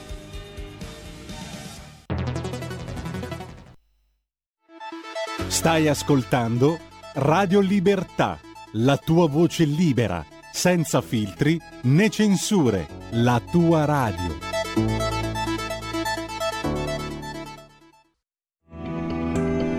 Il meteo.it presenta le previsioni del giorno. Prosegue ancora la lunghissima fase anticiclonica che avvolge il nostro paese da settimane. Nella prima parte della giornata sole dominante da nord a sud, anche se va segnalata la presenza di nubi irregolari che risulteranno però innocue al nord-est, sulla Liguria e all'estremo sud, qui specie sulle coste ioniche e tirreniche. Nel pomeriggio sempre bel tempo ovunque, con qualche nube irregolare al nord e cieli in genere sereni al centro-sud. Per ora è tutto da ilmeteo.it dove il fa la differenza. Per tutti i dettagli c'è la nostra app, una una buona giornata da Alessandra Tropiano.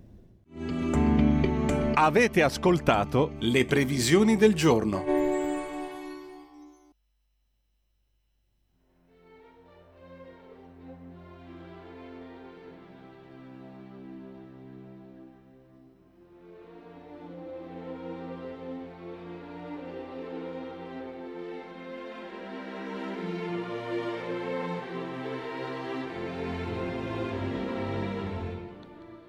Sfumiamo anche questo mh, mm, eh, brano celeberrimo, la pastorale di Beethoven, Riccardo Muti, suo, eh, il premio che ha ricevuto, mh, mm, che serve da pretesto per il nostro calendario musicale. La faccio corta perché sennò tiriamo mezzogiorno.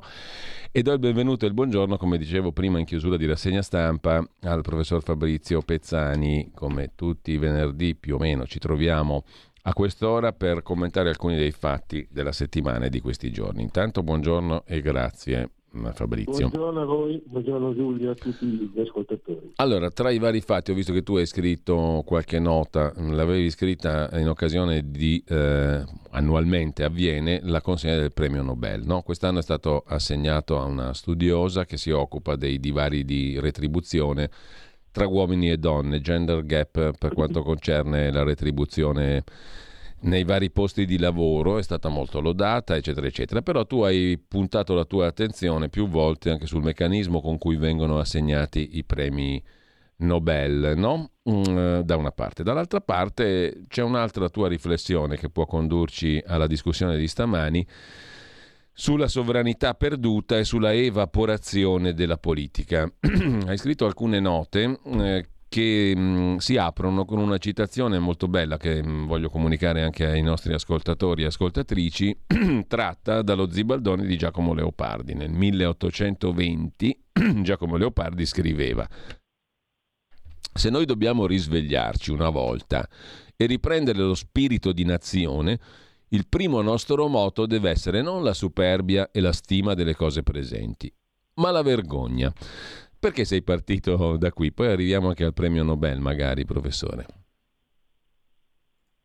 Eh, perché, eh, come scrivo nell'articolo, eh, la, l'affermazione del Leopardi è quanto mai attuale. E quindi eh, quello che noi viviamo oggi è una assenza, eh, direi quasi totale, del pensiero politico profondo, polis.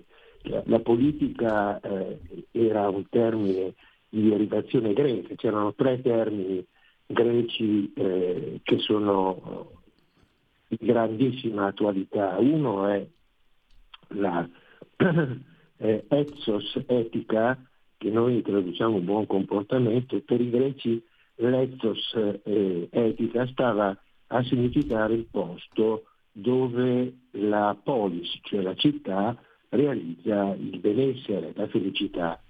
In questo senso politica eh, deriva da polis ethos, cioè il eh, potere della politica per realizzare quella felicità e infine il terzo era eh, oikianomos, che era l'economia della casa, e cioè i tre termini in sequenza stavano a significare che la felicità e la serenità di una città, di un'aggregazione, di una città in senso, in senso lato, veniva ricercata da persone eh, selezionate e attente alla cura della polis politica attraverso l'esercizio dell'economia, cioè allora si intendeva l'arte di, eh, della casa, di gestire la casa.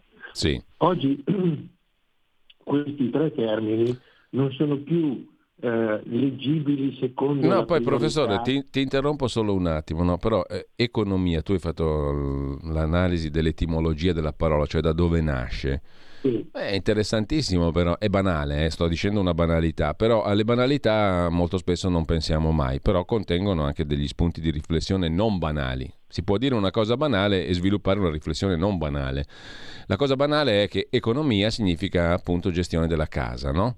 eh, le regole che, sì. per gestire al meglio la propria casa. La casa è l'ambiente in cui vivi, è l'ambiente in cui ti senti al sicuro, sì. è il tuo posto, no? Ed è una cosa molto molto concreta. Al contrario, l'economia in questi anni è diventata per noi una cosa molto astratta, cioè si fanno le leggi dell'economia, le finanziarie, le regole che governano le vite dei cittadini tenendo conto della finanza, dello spread, ne abbiamo già parlato tante volte, cioè di cose astratte. Non c'è più il senso della casa nella quale metto giù i piedi, sto a casa mia eh, gestisco le mie cose, no? sono al sicuro, quella è la mia casa e quindi le regole per far funzionare la casa devono essere chiare, concrete, terra a terra, comprensibili. No, ce le facciamo dettare da mostri, fantasmi, cose incomprensibili, spread, finanza, esigenze che non si capiscono, che non hanno niente a che fare con la gestione della casa, o sbaglio? No, è così. eh, allora, eh, vale la pena eh, capire che cosa è successo per dare un senso a quello che tu hai detto. E cioè io parlavo di priorità, no? la priorità era l'ethos, cioè la, la, la felicità, la politica come strumento per porre in essere la felicità e l'economia come strumento. Quello che si è verificato oggi è stato un capovolgimento totale delle priorità, perché oggi la priorità è l'economia, seconda è la politica e terza è l'etica.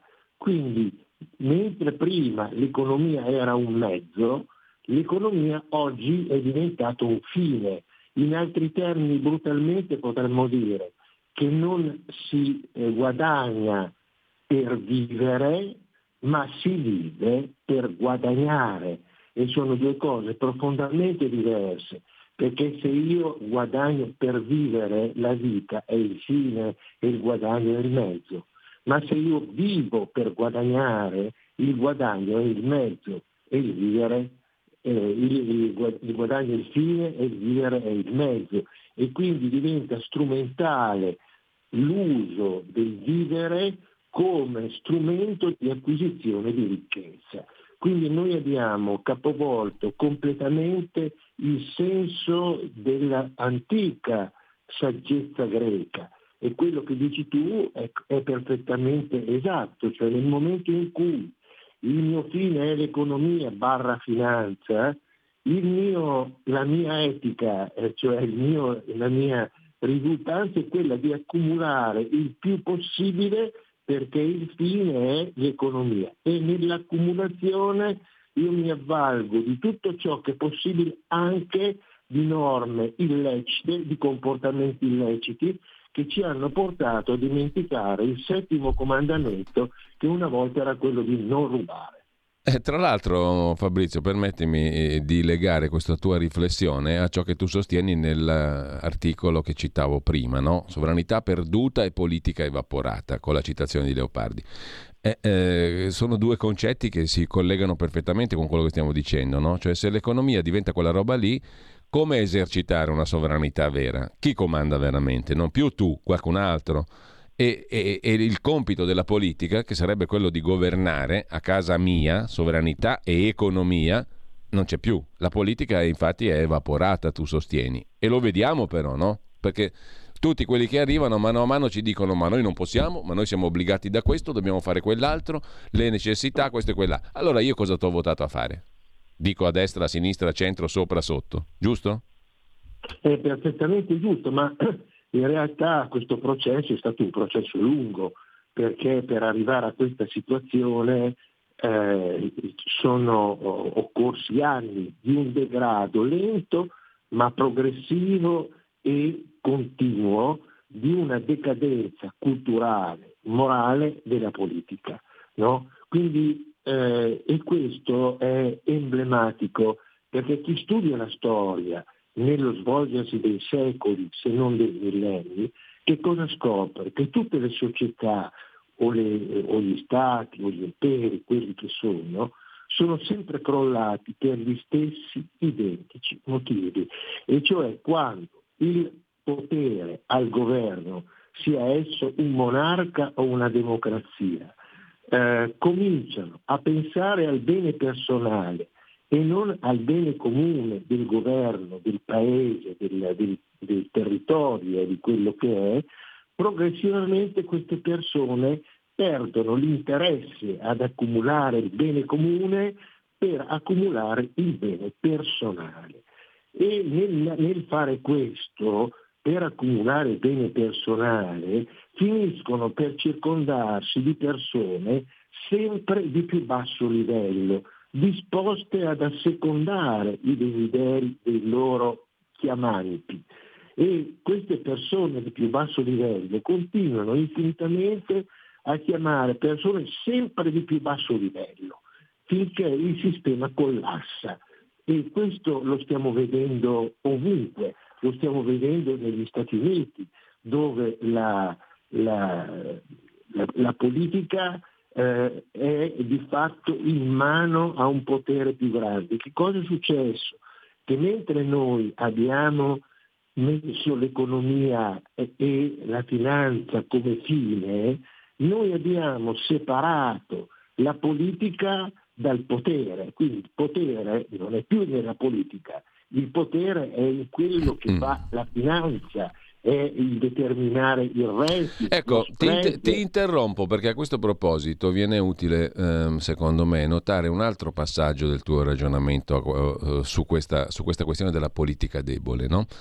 Eh, la politica debole significa anche, tu scrivi, eh, cercare di legittimarsi non più eh, facendo appunto riferimento alla realtà, l'economia vera, le scelte politiche eh, autentiche, dignitose, mm, chiare, comprensibili. La politica è debole quindi si nasconde dietro i nemici, nemici reali, nemici finti, fittizi, certo, visibili, certo. invisibili. Si cercano in continuazione nemici per poter legittimare il proprio stare al potere, senza avere niente di pratico da fare, ma semplicemente stare lì, a governare per conto di qualcun altro. Sì, eh, io ho scritto anche è un mezzo per creare la paura, no? per uh, quantificare la paura, in modo tale che la gente sia sottomessa, sia preoccupata. Quindi tu devi creare dei nemici, eh, delle paure da sconfiggere per indebolire la resistenza e la capacità di pensare liberamente e indipendentemente. Io avevo fatto un altro pezzo e che forse se, se lo ritrovo te lo manderò dal titolo Le bolle della politica. Noi siamo abituati alle bolle della finanza, no? quando un, un, valore aumenta sotto pressione eh, molto spesso o quasi sempre fittizie di operatori che si muovono per aumentare ingiustificatamente il valore di un'azione, di un titolo o per deprezzarlo, allo stesso modo esistono le bolle della politica. E cioè la politica quando, eh, quando esercita il suo messaggio promozionale riempie i cittadini di desideri, eh, accontentare desideri, fare promesse, eccetera, Mentre il grande De Gasperi, il grande De Gasperi che andò a difendere l'Italia con le scarpe rotte a Parigi alla fine della seconda guerra mondiale, diceva sempre ai suoi, durante le campagne elettorali dovete promettere sempre qualcosa di meno di quello che siete certi di realizzare. E quindi si utilizza la paura, no? la paura delle, delle, guerre, la paura della finanza, la paura dell'economia, adesso sta venendo fuori il rating che è un'altra menata infinita, insomma, sì. no? siamo soggetti a queste folli, eh, io le, oramai le chiamo folli perché sono di evidenza lampante questi articoli di giornali che richiamano la Grecia, che richiamano, che sono completamente cose fuori dal mondo. Certo, ehm, mm, stavo pensando uh, e stavo anche leggendo una parte del tuo articolo nella quale tu poi fai una mm, osservazione di questo tipo. Questa diagnosi eh, riguarda quello che noi classifichiamo come Occidente, no? cioè i nostri paesi in particolare, eh, l'Europa, l'Occidente gli Stati Uniti. Dall'altra parte c'è un blocco di paesi che probabilmente si comportano in maniera un po' diversa e certamente hanno leadership completamente diverse dalle nostre. Sono i paesi emergenti. BRICS è la, è la, è la sigla per capirci, ma sono tanti più dei BRICS, no? sono una quarantina di paesi emergenti. Quello che mi viene da considerare però è questo. Se questo, questo, tipo di paesi, che non sono l'Occidente per come lo abbiamo conosciuto, sono i paesi emergenti, io sto ancora meno tranquillo, perché non mi piacerebbe mai vivere in un paese come la Cina, come l'India, come la stessa Russia, come il Brasile. Sono modelli ai quali la nostra mente di gente nata qui, in questo dopoguerra, tutto sommato dopo la seconda guerra, dagli anni del dopoguerra, della seconda guerra mondiale in avanti, noi tutti che abbiamo già una certa età, ma anche i più giovani, cioè noi siamo nati in un ambiente nel quale quei modelli lì non ci appartengono. Allora, se l'alternativa a questa roba qua, alla politica evaporata, è quel tipo di politica lì, siamo messi male. siamo messi molto male, siamo messi molto male. Noi lo vediamo, uh, lo vediamo purtroppo da vicino con un'Europa che è assolutamente incapace di avere un governo eh, composto da persone capaci, politicamente attenti, eh, direi quello che manca a queste persone al governo è soprattutto la mancanza di cultura, la mancanza di conoscenza della storia. E la storia è fondamentale, se non si conosce la storia, quello che è successo, quello che sta succedendo, tu non puoi pensare di prevedere quello che succederà, perché la storia, come diceva il grande filosofo napoletano Gian Battista Vico, la storia si ripete sempre No? E si ripete non in modo meccanicistico, cioè non in modo sempre esattamente uguale, ma si ripete sempre, diceva Gian Battista Vico, per un motivo molto semplice, che la storia è fatta dall'uomo e l'uomo ha due componenti dentro di lui e eh, queste due componenti sono l'aggressività e sono l'amore. Eh, per dirla ancora una volta con i termini greci, l'eros e la thanatos, cioè l'eros è l'amore e la thanatos è la guerra. E l'uomo è perennemente combattuto tra l'una e l'altra, qualche volta prepara, prevale la guerra, prevale la thanatos, la rabbia, gli uni contro gli altri, che porta alla morte, che porta al disfacimento, che porta al disastro e questo riporta gli uomini a riflettere, a ritornare all'amore.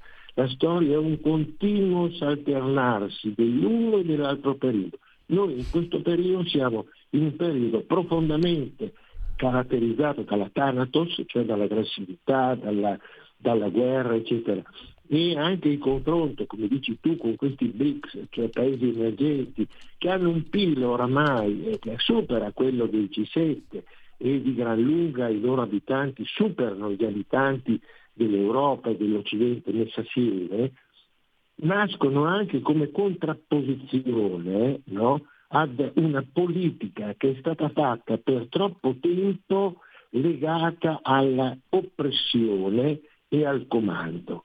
Quindi è stata esercitata una politica manu militari, cioè in modo militare, di governo, eccetera. Ed è evidente che queste prima o poi eh, si, si, si sono eh, riconosciute, no?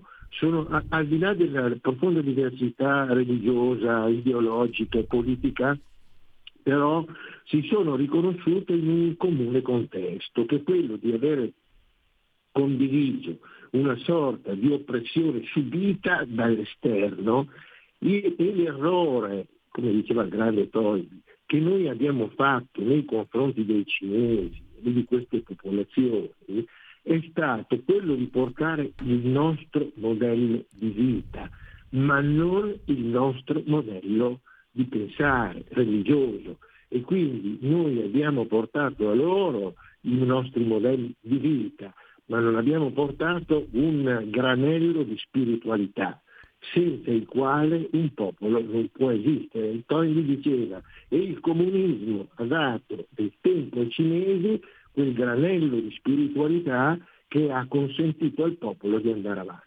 Questa è la realtà, riscoprire anche il senso di spiritualità e eh, superare una fase che è estremamente difficile, insomma, e dovuta anche alla eh, incapacità da parte della politica di riflettere sulle relazioni multipolari e non continuare a pensare che l'Europa è qualcosa attorno a cui gira tutto il mondo.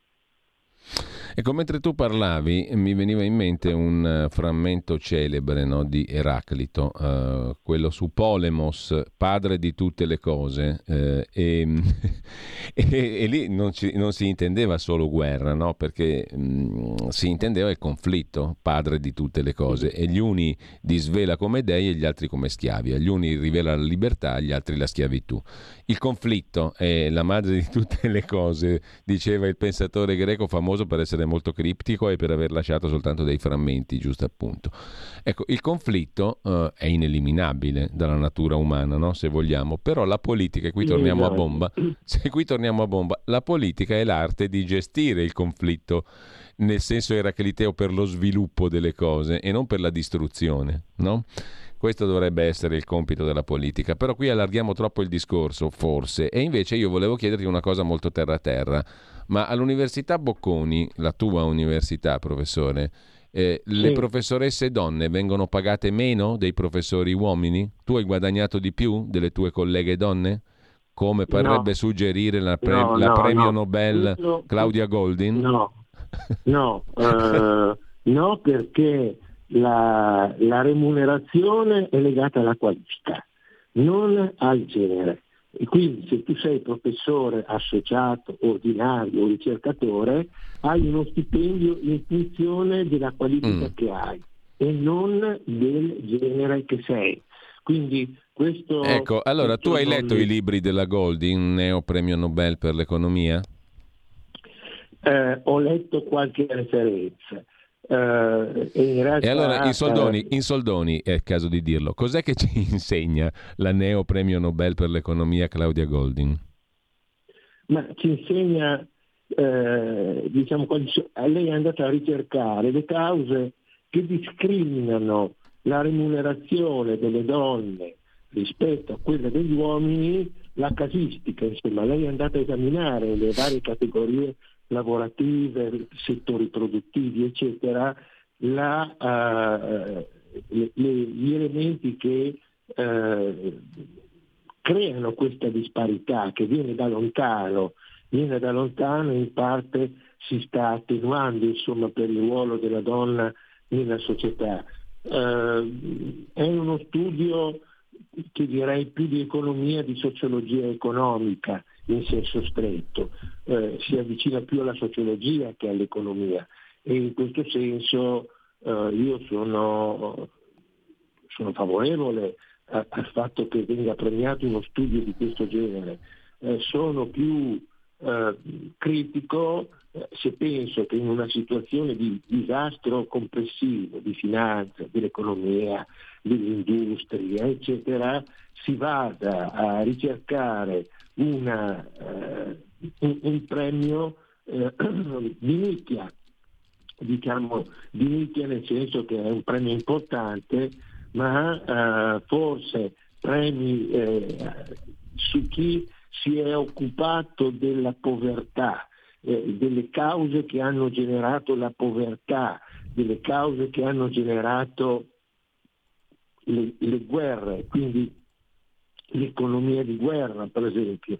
Ecco, questi sarebbero potuti essere oggi un po' più attuali, fermo restando che eh, certamente la disuguaglianza che colpisce le donne è un fatto grave e eh, lentamente eh, ci si è resi consapevoli di questo fatto e si sta per quello che si può eh, cercando di porvi fine, insomma, questo è un po' il discorso. Il discorso più ampio è che Nobel in economia Mm. eh, in realtà non è un Nobel, perché Alfred Nobel eh, non mise mai il premio Nobel in economia. Nobel eh, fondò, Nobel per i lettori fu il- lo scopritore della dinamite e per la paura di essere considerato un mercante di morte, il fratello di Nobel morì per un scoppio di dinamite. Nobel, che morì, guarda caso, in Italia, a Sanremo, per un'emorragia cerebrale nel 69, eh, 1869, ehm, diede il suo patrimonio a quegli studiosi che avrebbero, testuali parole, contribuito a migliorare lo spirito di amore fraterno fra le persone. Questa è la finalità del Nobel. E i Nobel originali furono matematica, chimica, eh, fisica, eh, poi c'era, aiutami tu, medicina eh, e eh, letteratura, e letteratura. Poi successivamente vennero eh, altri due Nobel, uno eh, per la pace e nel 69, 1969 questa volta, venne istituito il premio, fra virgolette, Nobel, ma non finanziato dalla mh, Fondazione Nobel, ma finanziato dalla Banca di Svezia.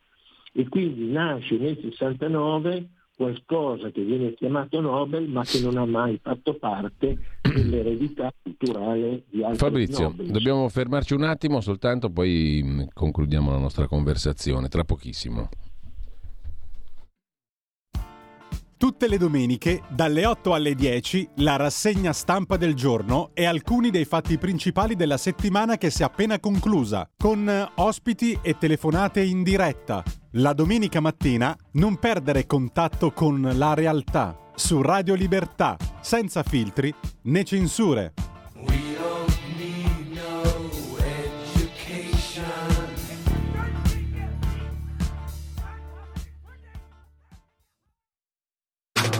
Stai ascoltando Radio Libertà. La tua voce libera, senza filtri né censura. La tua radio. Rieccoci qua con il professor Fabrizio Pezzani. Eh, professore, in sintesi, da osservatori, da cittadini normali, il premio Nobel per l'economia sembra più che altro eh, definire ogni anno um, o comunque um, dare il sigillo ogni anno a temi che sono quelli di discussione mainstream, cioè le cose che vanno, che vanno di moda, fra virgolette, nella discussione, vengono certificate, timbrate col premio Nobel, più o meno, insomma. Ho detto una, una fesseria? No, eh, non hai detto affatto una fesseria. Esiste una profonda differenza tra i premi Nobel eh, assegnati da Alfred Nobel da quelli assegnati alla pace e all'economia. Eh, mentre i primi premi eh, chimica, medicina, eh, diciamo fisica, sono premi tra virgolette misurabili, misurabili mm. perché sono scienze tecniche eh, dove si definiscono delle leggi universali come la legge di gravità. La letteratura comincia a essere qualcosa di diverso perché tu non puoi premiare uno perché ha scritto molti libri. Eh, il premio per la letteratura è quello rivolto alla persona che più ha dato senso spirituale e amore nelle sue creazioni letterarie. Mentre invece il premio per la pace e il premio per l'economia sono due premi difficilmente misurabili, perché il premio per la pace, beh, insomma, se andiamo a vedere nel eh, nuovo millennio tre premi per la pace sono stati assegnati agli Stati Uniti che sono eh, la nazione più guerrafondaia. Eh, Obama, Carter e l'altro non mi ricordo, eh, mentre quello per l'economia è un uh, risultato purtroppo di una commistione di interessi fra accademia, politica e finanza. Tant'è che dal 91 in poi quasi tutti i premi sono stati dati a studiosi di finanza e guarda caso lo scorso anno il premio Nobel è stato affidato a Ben Bernanke, quello sulle cui spalle grava il disastro Lehman. Quindi esiste, come ha scritto un economista svedese, un sistema di, Burkhardt, un sistema di relazioni tossiche tra accademia, politica ed finanza, in cui ci si ritrova e si premiano quei modelli, quelle persone che più accompagnano gli interessi della disciplina. E quindi c'è una critica sottofondo, prova ne sia, e questo è interessante come osservazione, che quasi tutti i Nobel in economia sono stati vinti da americani, i quali invece non ne hanno vinto quasi nessuno in letteratura. E questo è curioso, no? perché la letteratura è importante, li abbiamo vinti anche noi diversi in letteratura, ma gli americani hanno vinto pochissimi premi in letteratura, negli ultimi 30 anni solo due. E quindi eh, è curioso. E mentre invece chi è che ha vinto i premi in letteratura? Beh, sono soggetti, espressioni di paesi poveri. I paesi poveri, eh, il Cile, il Perù, eh, l'India, cioè sono state eh, persone derivanti da paesi poveri da, e da situazioni socialmente disastrate, premi per la letteratura. Eh, gli Stati Uniti praticamente in 30 anni ne hanno vinto uno solo. Professore, l'ultima cosa eh, che si riallaccia all'inizio della nostra discussione, du- un, un, paio di domande volevo farti prima di salutarci. La prima, a proposito di economia, oikonomia, cioè gestione della nostra casa.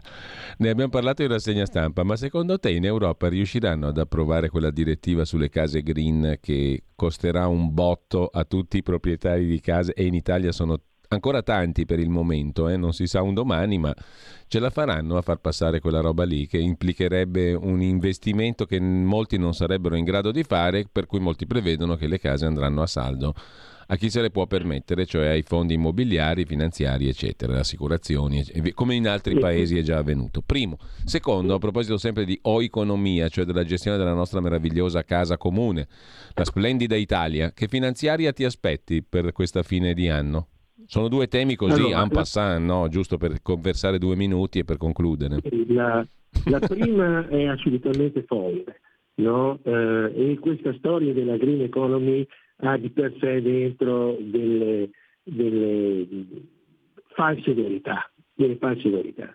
E che um, si possa fare una norma di questo genere, questo è possibile per il semplice fatto che l'Europa è governata dai burocrati e non dai politici. E qui ritorniamo al discorso di prima. La politica è evaporata. Cioè se tu non hai dei politici che governano i burocrati, sono i burocrati che governano i politici. E allora di fare di queste norme qua non gliene frega nulla, cioè non sono mica loro che devono rispondere poi dei risultati di norme assurde, di norme assurde, anche, anche le batterie, anche le auto elettriche e le batterie sono estremamente costose. La Germania, eh, la, in Germania hanno smesso di produrle eh, e quindi una legge di questo genere è semplicemente folle. folle. Bisognerebbe, prendere, bisognerebbe applicarla ai burocrati delle, alle case dei burocrati dell'Europa. Allora, questa legge andrebbe applicata ai, alle case dei burocrati dell'Europa. Per quanto riguarda la, la nostra manovra, mm. per quanto riguarda la nostra manovra si può fare quello che, che, che è nei Ecco, diciamo, cosa vedi all'orizzonte? Cosa vedi all'orizzonte? Allora, io all'orizzonte, al di là di tante pratiche eh, che, che, gridano. Io credo che eh, la situazione sia di eh, instabilità complessiva, insomma anche la guerra adesso si è aggiunta tra ebrei e eh, palestinesi, ma eh, io credo che eh, noi abbiamo una situazione in cui i tassi sono aumentati e quindi portano a circa 100 miliardi il valore degli interessi da pagare ogni anno abbiamo un deficit sul PIL tra il 4,5 e il 5%, dovremmo ridurlo, uh, il debito sul PIL è 140 quindi siamo, siamo alti. Uh, il problema, ci sono due problemi all'orizzonte. Il primo problema è le misure che questo governo è in grado di fare per ridurre il debito pubblico. Questo è il, problem- il macino, il macino che abbiamo davanti e per ridurre il debito pubblico eh, è necessario conoscere i processi, avere le, le, condizioni per misurare i costi, là dove i costi ci sono, per dire quali costi sono utili e quali costi sono inutili. E questo noi non l'abbiamo perché i nostri sistemi di controllo sono latenti e molto scarsi. Dal punto di vista delle pratiche che gridano al rating, non rating, la Grecia, la Grecia non c'entra nulla, la Grecia aveva un PIL grande come quello di Parigi ed era funzionale in quegli anni a uno scenario di guerra finanziaria all'Europa che venne condotta attraverso attacchi laterali come fecero gli americani, gli alleati nella seconda guerra mondiale contro Hitler, Italia e sbarco in Normandia. Cominciarono con la Grecia, poi il Portogallo, poi l'Irlanda, poi la Spagna e nel 2011 arrivò l'Italia. Ma e allora fu Standard Poor che la solitaria da tripla B a BBB meno, adesso sono tutte le società di rating tutte tripla B. Io non credo che mm. uh, lo, lo possano, le, possano decassarlo, anche se il debito è quello che è, se le politiche di bilancio hanno uno spazio di manovra limitato, perché questo governo si è trovato sulle spalle un bacino, quindi non è che tu lo puoi trasformare in qualcosa di leggero dalla sera alla mattina, insomma. E quindi io personalmente non credo mm. che chi gestisce il potere oggi e non in Italia, in senso generale, mm. ha l'interesse a creare un problema Italia perché questo creerebbe... Allora diciamo, per sintetizzare, noi speriamo che ce la caviamo a sto giro. Noi speriamo che ce la caviamo. allora io ringrazio. No, conviene Eh, ridere Fabrizio perché c'è da piangere, ma... Giulio, eh. No, Giulio, però scriviamocele queste cose per, per vedere se si verificano o meno. Bene, intanto le abbiamo messe qui, in questo piccolo archivio che comunque rimane disponibile a tutti. Vi andate sul sito, sentite il podcast. E io ringrazio Fabrizio Pezzani per questa conversazione. Ci risentiamo come minimo venerdì prossimo. Allora, grazie a Ok, Fabrizio io Pezzani. ringrazio tutti, eh, l'unica cosa che si può dire spesso l'ultima idea. Grazie, Fabrizio. Cioè, alla fine, quando ne- nel, nel famoso vaso di Pandora eh, venne aperto e uscirono tutti i guai e i, mali del mondo, in fondo a questo vaso rimase una sola cosa, la speranza. Spes contra spam. Paolo Di Tarso e Marco Pannella, giusto per chiudere qua. ok, ciao. Grazie a Fabrizio Pezzani. Ciao.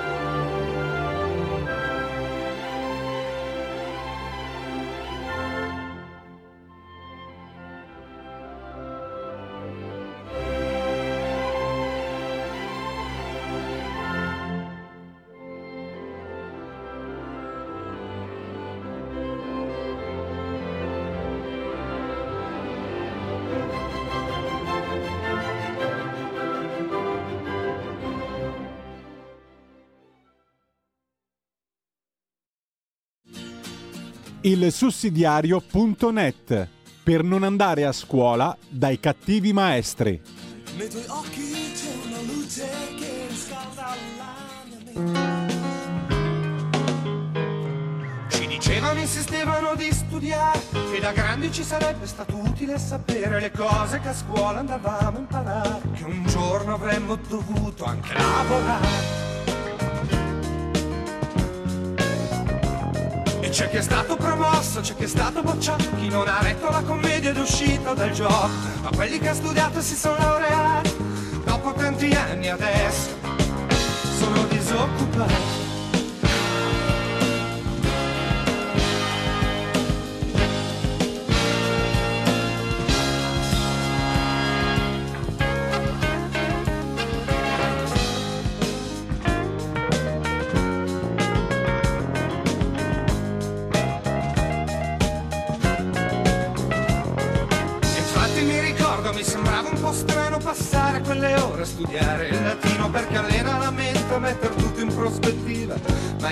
Adesso non so calcolare l'IVA. Io volevo sapere la vera storia della gente. Come si fa a vivere e cosa serve veramente. Perché l'unica cosa che la scuola dovrebbe fare è insegnare a imparare.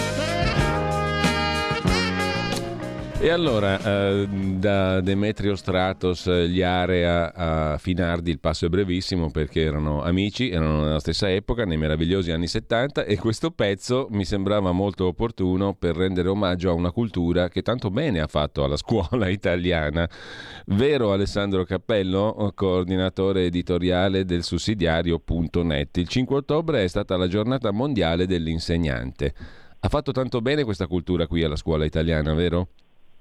Buongiorno intanto Giulio, ma certo è una cultura che un po'... Siamo nel pieno degli anni 70, che cosa mi, inter- mi, interessava a me di mettere tutto in prospettiva col latino e il greco, poi non so calcolare l'IVA. E infatti de- eh. da- dagli anni 70 in avanti abbiamo visto che la scuola è migliorata tantissimo. Però, però devo dirti Giulio che volendo trarre qualcosa di... Eh, è una battuta la mia ovviamente, eh, a parte il fatto che secondo me dal punto di vista musicale questo qua era un pezzo strepitoso, bellissimo, però eh, chiudo la parentesi. Un pezzo, un pezzo strepitoso che devo dirti la verità, a un certo punto dice che la scuola dovrebbe insegnare a, a imparare. imparare. Questo è un concetto bellissimo. Eh sì, questo sì. Questo è un concetto bellissimo perché se la scuola appunto eh, cogliesse l'occasione per, nei, nei, tanti anni in cui i nostri ragazzi frequentano le aule di studio, di, eh, di, di, dire, di insegnare, di eh, trasmettere questa passione a imparare sempre, credo che questo nella vita possa essere utile. E l'altra cosa interessante e bella di questa canzone, se mi permetti, sì. è, è, a un certo punto dice che la scuola eh, dovrebbe eh, insegnare come si fa a vivere. E questo secondo me è un altro concetto interessante, perché eh, come dire, se la scuola ha l'obiettivo di introdurre alla realtà eh, appunto i tanti giovani che frequentano per tante ore, tanti mesi e tanti anni le scuole e eh, come dire, eh, insegnasse a come si fa a vivere, beh, sarebbe tanta, tantissima roba questa cosa, ecco, perché eh, se c'è qualcosa che i nostri giovani oggi cercano è quello di, dire, di cercare di mh, trovare un senso alla propria vita, eh, capire il, il senso di quello che accade, in sostanza come si fa ad affrontare le difficoltà della vita e come si fa a vivere. Credo che questo sarebbe molto interessante come dire, metterlo a tema insegnare e imparare mm. e come si fa a vivere. Ecco, qui, la canzone lo dice. Qui apriremo una grossa discussione eh, e mh, mm, sarebbe anche utile, mh, mm, come dire, sarebbe opportuno avere molto più tempo, perché questa è una discussione interessante. Io sono convinto, invece la pensavo così molto tempo fa, adesso sono sempre più convinto che la scuola debba essere una sorta di palestra, proprio come quando si va a fare ginnastica, ti deve insegnare a fare gli esercizi, la disciplina il rigore, eh, la fatica, la rottura di palle, i pomeriggi passati a studiare cose di cui non capisci l'utilità immediata, quelli sono formativi. Poi imparare a vivere lo fai vivendo e forse non ti basta neanche una vita per imparare a vivere. Certo, poi eh, un po' banalizzo, eh, mm, eh, però mh, mm, credo che uno degli aspetti trascurati della scuola sia proprio quello lì, di insegnare un metodo che è anche fatica, è anche rottura di scatole, è anche tempo apparentemente perso ma che ti forma contro la tua volontà. La tua volontà sarebbe quella di massimo risultato, minimo sforzo, eh, però questo non è proprio, propriamente l'insegnamento migliore per vivere, no? E poi certamente contano anche gli esempi, le persone che hai di fronte, ma quello sono cose che si capiscono a sensazione. I ragazzi sono molto svegli a capire se la persona che hai davanti è uno valido o un cretino. Questo gli, gli adolescenti lo capiscono al volo, no? Hai ragione, infatti il tema, il tema del, appunto, del 5 ottobre si è celebrata la giornata dell'insegnante. Ecco, tra l'altro, scusami Alessandro, ma c'è un bellissimo pezzo di Luisa Ribolzi eh, che è stato pubblicato proprio ieri sul sussidiario.net che ci dà spunto per questa riflessione. Il 5 ottobre si è celebrata la giornata mondiale dell'insegnante mm, e mm, la um, Ribolzi recupera anche il patto educativo globale proposto niente meno che dalla Chiesa Cattolica. A dire una roba del genere sembra di essere un oscurantista, diciamo un, medie- un medievalista, però ci sono spunti molto interessanti in quel patto. No, molto interessanti perché comunque il tema della scuola è un tema, uh, un tema mm. troppo importante per non metterlo a fuoco, perché di scuola si parla troppo poco, nonostante il grande impegno del ministro, di insegnanti si parla troppo poco e sono un punto determinante per una scuola di qualità, perché plasmano le, le nuove generazioni, nel bene e nel male purtroppo, mm. e nel male. Quindi eh, diciamo eh, il, il, pezzo della, della sì. Ribolfi, che è eh, manager nella scuola, insegnante, quindi persona molto addentro al mondo, al mondo di cui stiamo parlando, intanto come dire, si registra eh, come dire, lo scadimento del, del, della del prestigio anche, no? del prestigio. Ah. Del prestigio dell'insegnante, insomma. Esattamente, e questo, questo, ha una conseguenza molto, molto grave, che è quella del fatto, il fatto che sempre meno giovani che si laureano decidono oh, di, di, di, scegliere questa professione. Ah, e poi fammi aprire una parentesi Alessandro, no? perché eh, Ribolzi nota giustamente che eh, questo scadimento del prestigio fa sì che appunto molti giovani non scelgano di fare l'insegnante e l'UNESCO stima che nel 2030 mancheranno 69 milioni di insegnanti. È apparentemente un paradosso perché in realtà nella scuola italiana oggi funziona tutto a chiamata, siamo a gettone, siamo a jukebox. Eh, I professori di ruolo quasi non esistono più perché è difficilissimo entrarci, però nel contempo è nato un mercato parallelo bestiale nella scuola italiana, entra di tutto. Assolutamente, su questo guarda hai, hai toccato un tasto veramente importantissimo, cioè nel senso che già oggi c'è una carenza appunto di, di, di insegnanti, cioè di gente che sceglie questa vocazione. E, e questo ha come, eh, come, negatività quello che tu stai dicendo. Siccome mancano insegnanti, scu- nella scuola sta entrando di tutto e di più. E, e, tant'è che mi segnalano sempre più spesso che insegnanti arrivano a scuola firmano il contratto sì. e subito dopo spariscono. Sì, no, poi c'è, c'è, esatto, ma c'è, c'è un ricorso proprio al jukebox. Ricevono lo stipendio. Eh, è, una, è una roba terribile. C'è un livello di, di, assenteismo spaventoso, cioè la scuola, in vir, in, proprio perché c'è una carenza di insegnanti, sta imbarcando tanti fannulloni. E se tu imbarchi tanti fannulloni, che fine fanno i nostri giovani. Se hanno questi eh, soggetti, come dire, da guardare, un insegnante che viene, firma e non si vede più, e non si vede più e riceve lo stipendio per non lavorare.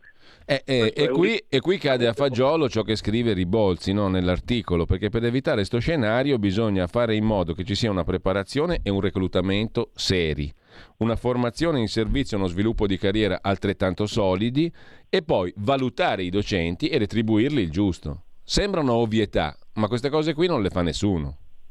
Certo, hai ragione. Da questo punto di vista, appunto, se si vuole una scuola di qualità, devi avere nella maniera più assoluta degli insegnanti di qualità, persone che decidono di fare questo mestiere non perché non riescono a fare altro, ma perché hanno una vocazione eh, di quel tipo lì eh, hanno il desiderio di avere, di, avere che, di avere, a che, fare con i giovani. E quindi da questo punto di vista, come dicevi tu e come diceva il pezzo della Ribolzi, è importantissima la fase di reclutamento. Non possiamo imbarcare chiunque, dobbiamo imbarcare chi vuole fare questo mestiere che è un mestiere importantissimo, uno dei mestieri più importanti che si svolgono nel, nel, nel paese, reclutarli, formarli e dare un percorso di carriera come dire, credibile, in modo tale che le performance degli insegnanti siano valutate e siano retribuite in modo adeguato. È un mestiere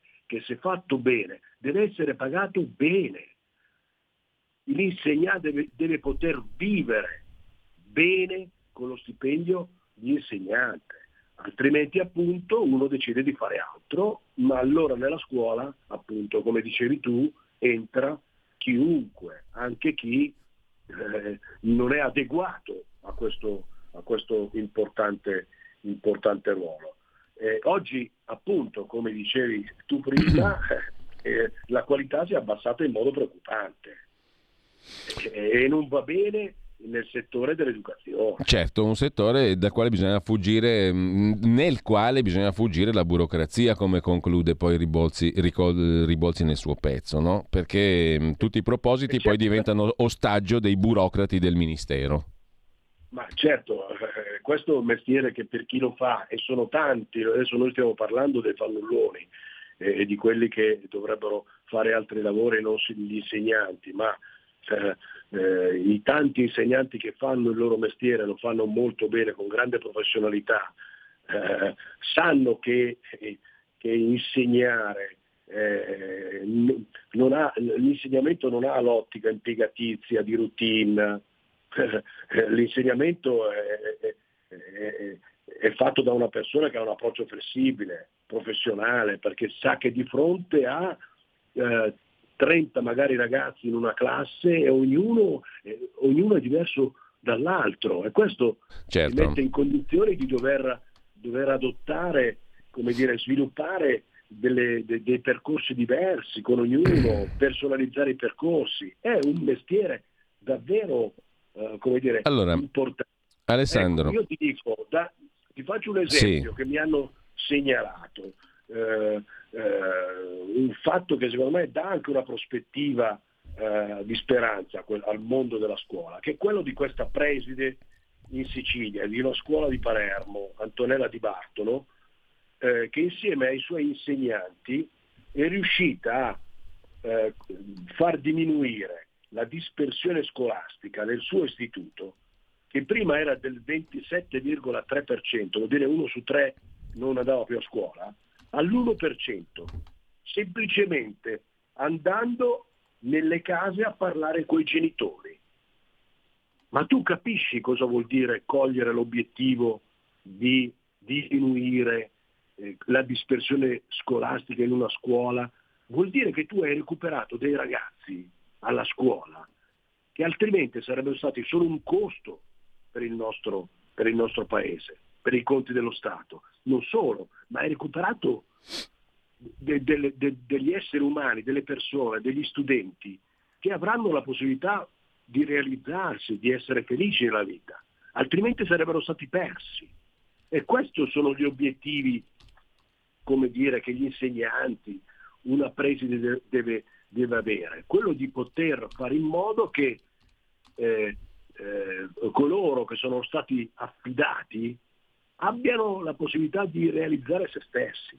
Questo è il compito, è il compito della scuola. E da questo punto di vista un altro tema che secondo me, sì. certo non possiamo eh, eh, parlarne oggi, è il grande conflitto che oggi esiste tra, eh, tra la scuola eh, e la famiglia.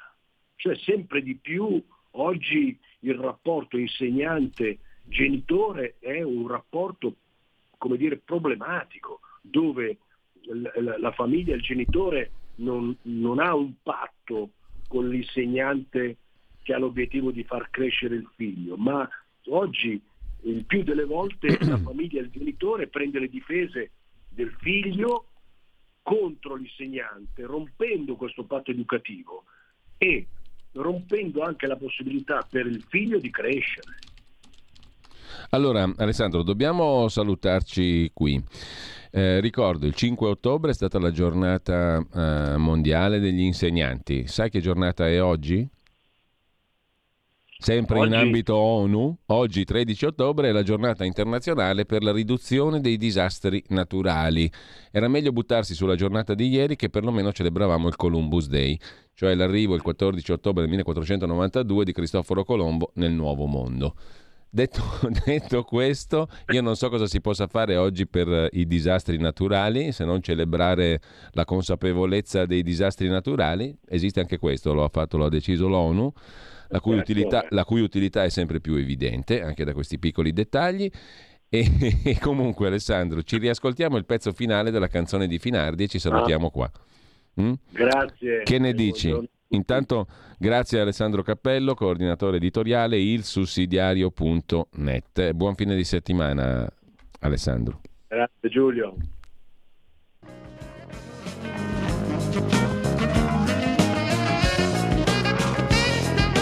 Io per mia fortuna me ne sono sempre fregato, non facevo i compiti, non ho quasi mai studiato. Ascoltavo dischi, mi tenevo informato, cercavo di capire, adesso me la so cavare. Perciò va pure a scuola per non far scoppiare casini. Studia matematica, ma comprati un violino. Impara a lavorare il legno, ad aggiustare ciò che si rompe. Che non si sa mai nella vita. Un talento serve sempre.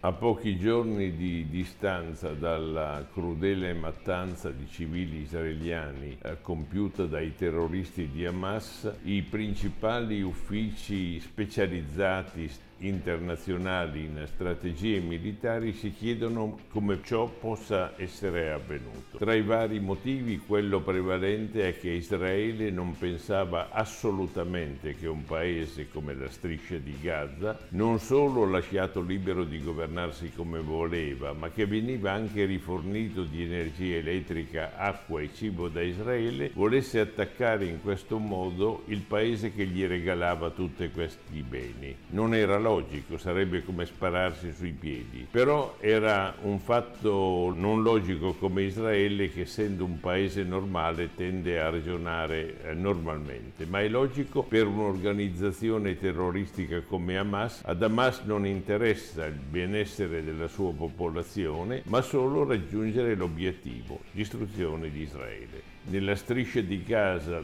per paradossale che possa sembrare, i primi sequestrati di Hamas sono i palestinesi. Hamas infatti fa il gioco dell'Iran, che peraltro lo finanzia, e non dei palestinesi che domina, sfrutta e usa. Non a caso, da sempre, anche negli scontri precedenti, li usava da scudi umani, carna da macello, non fratelli.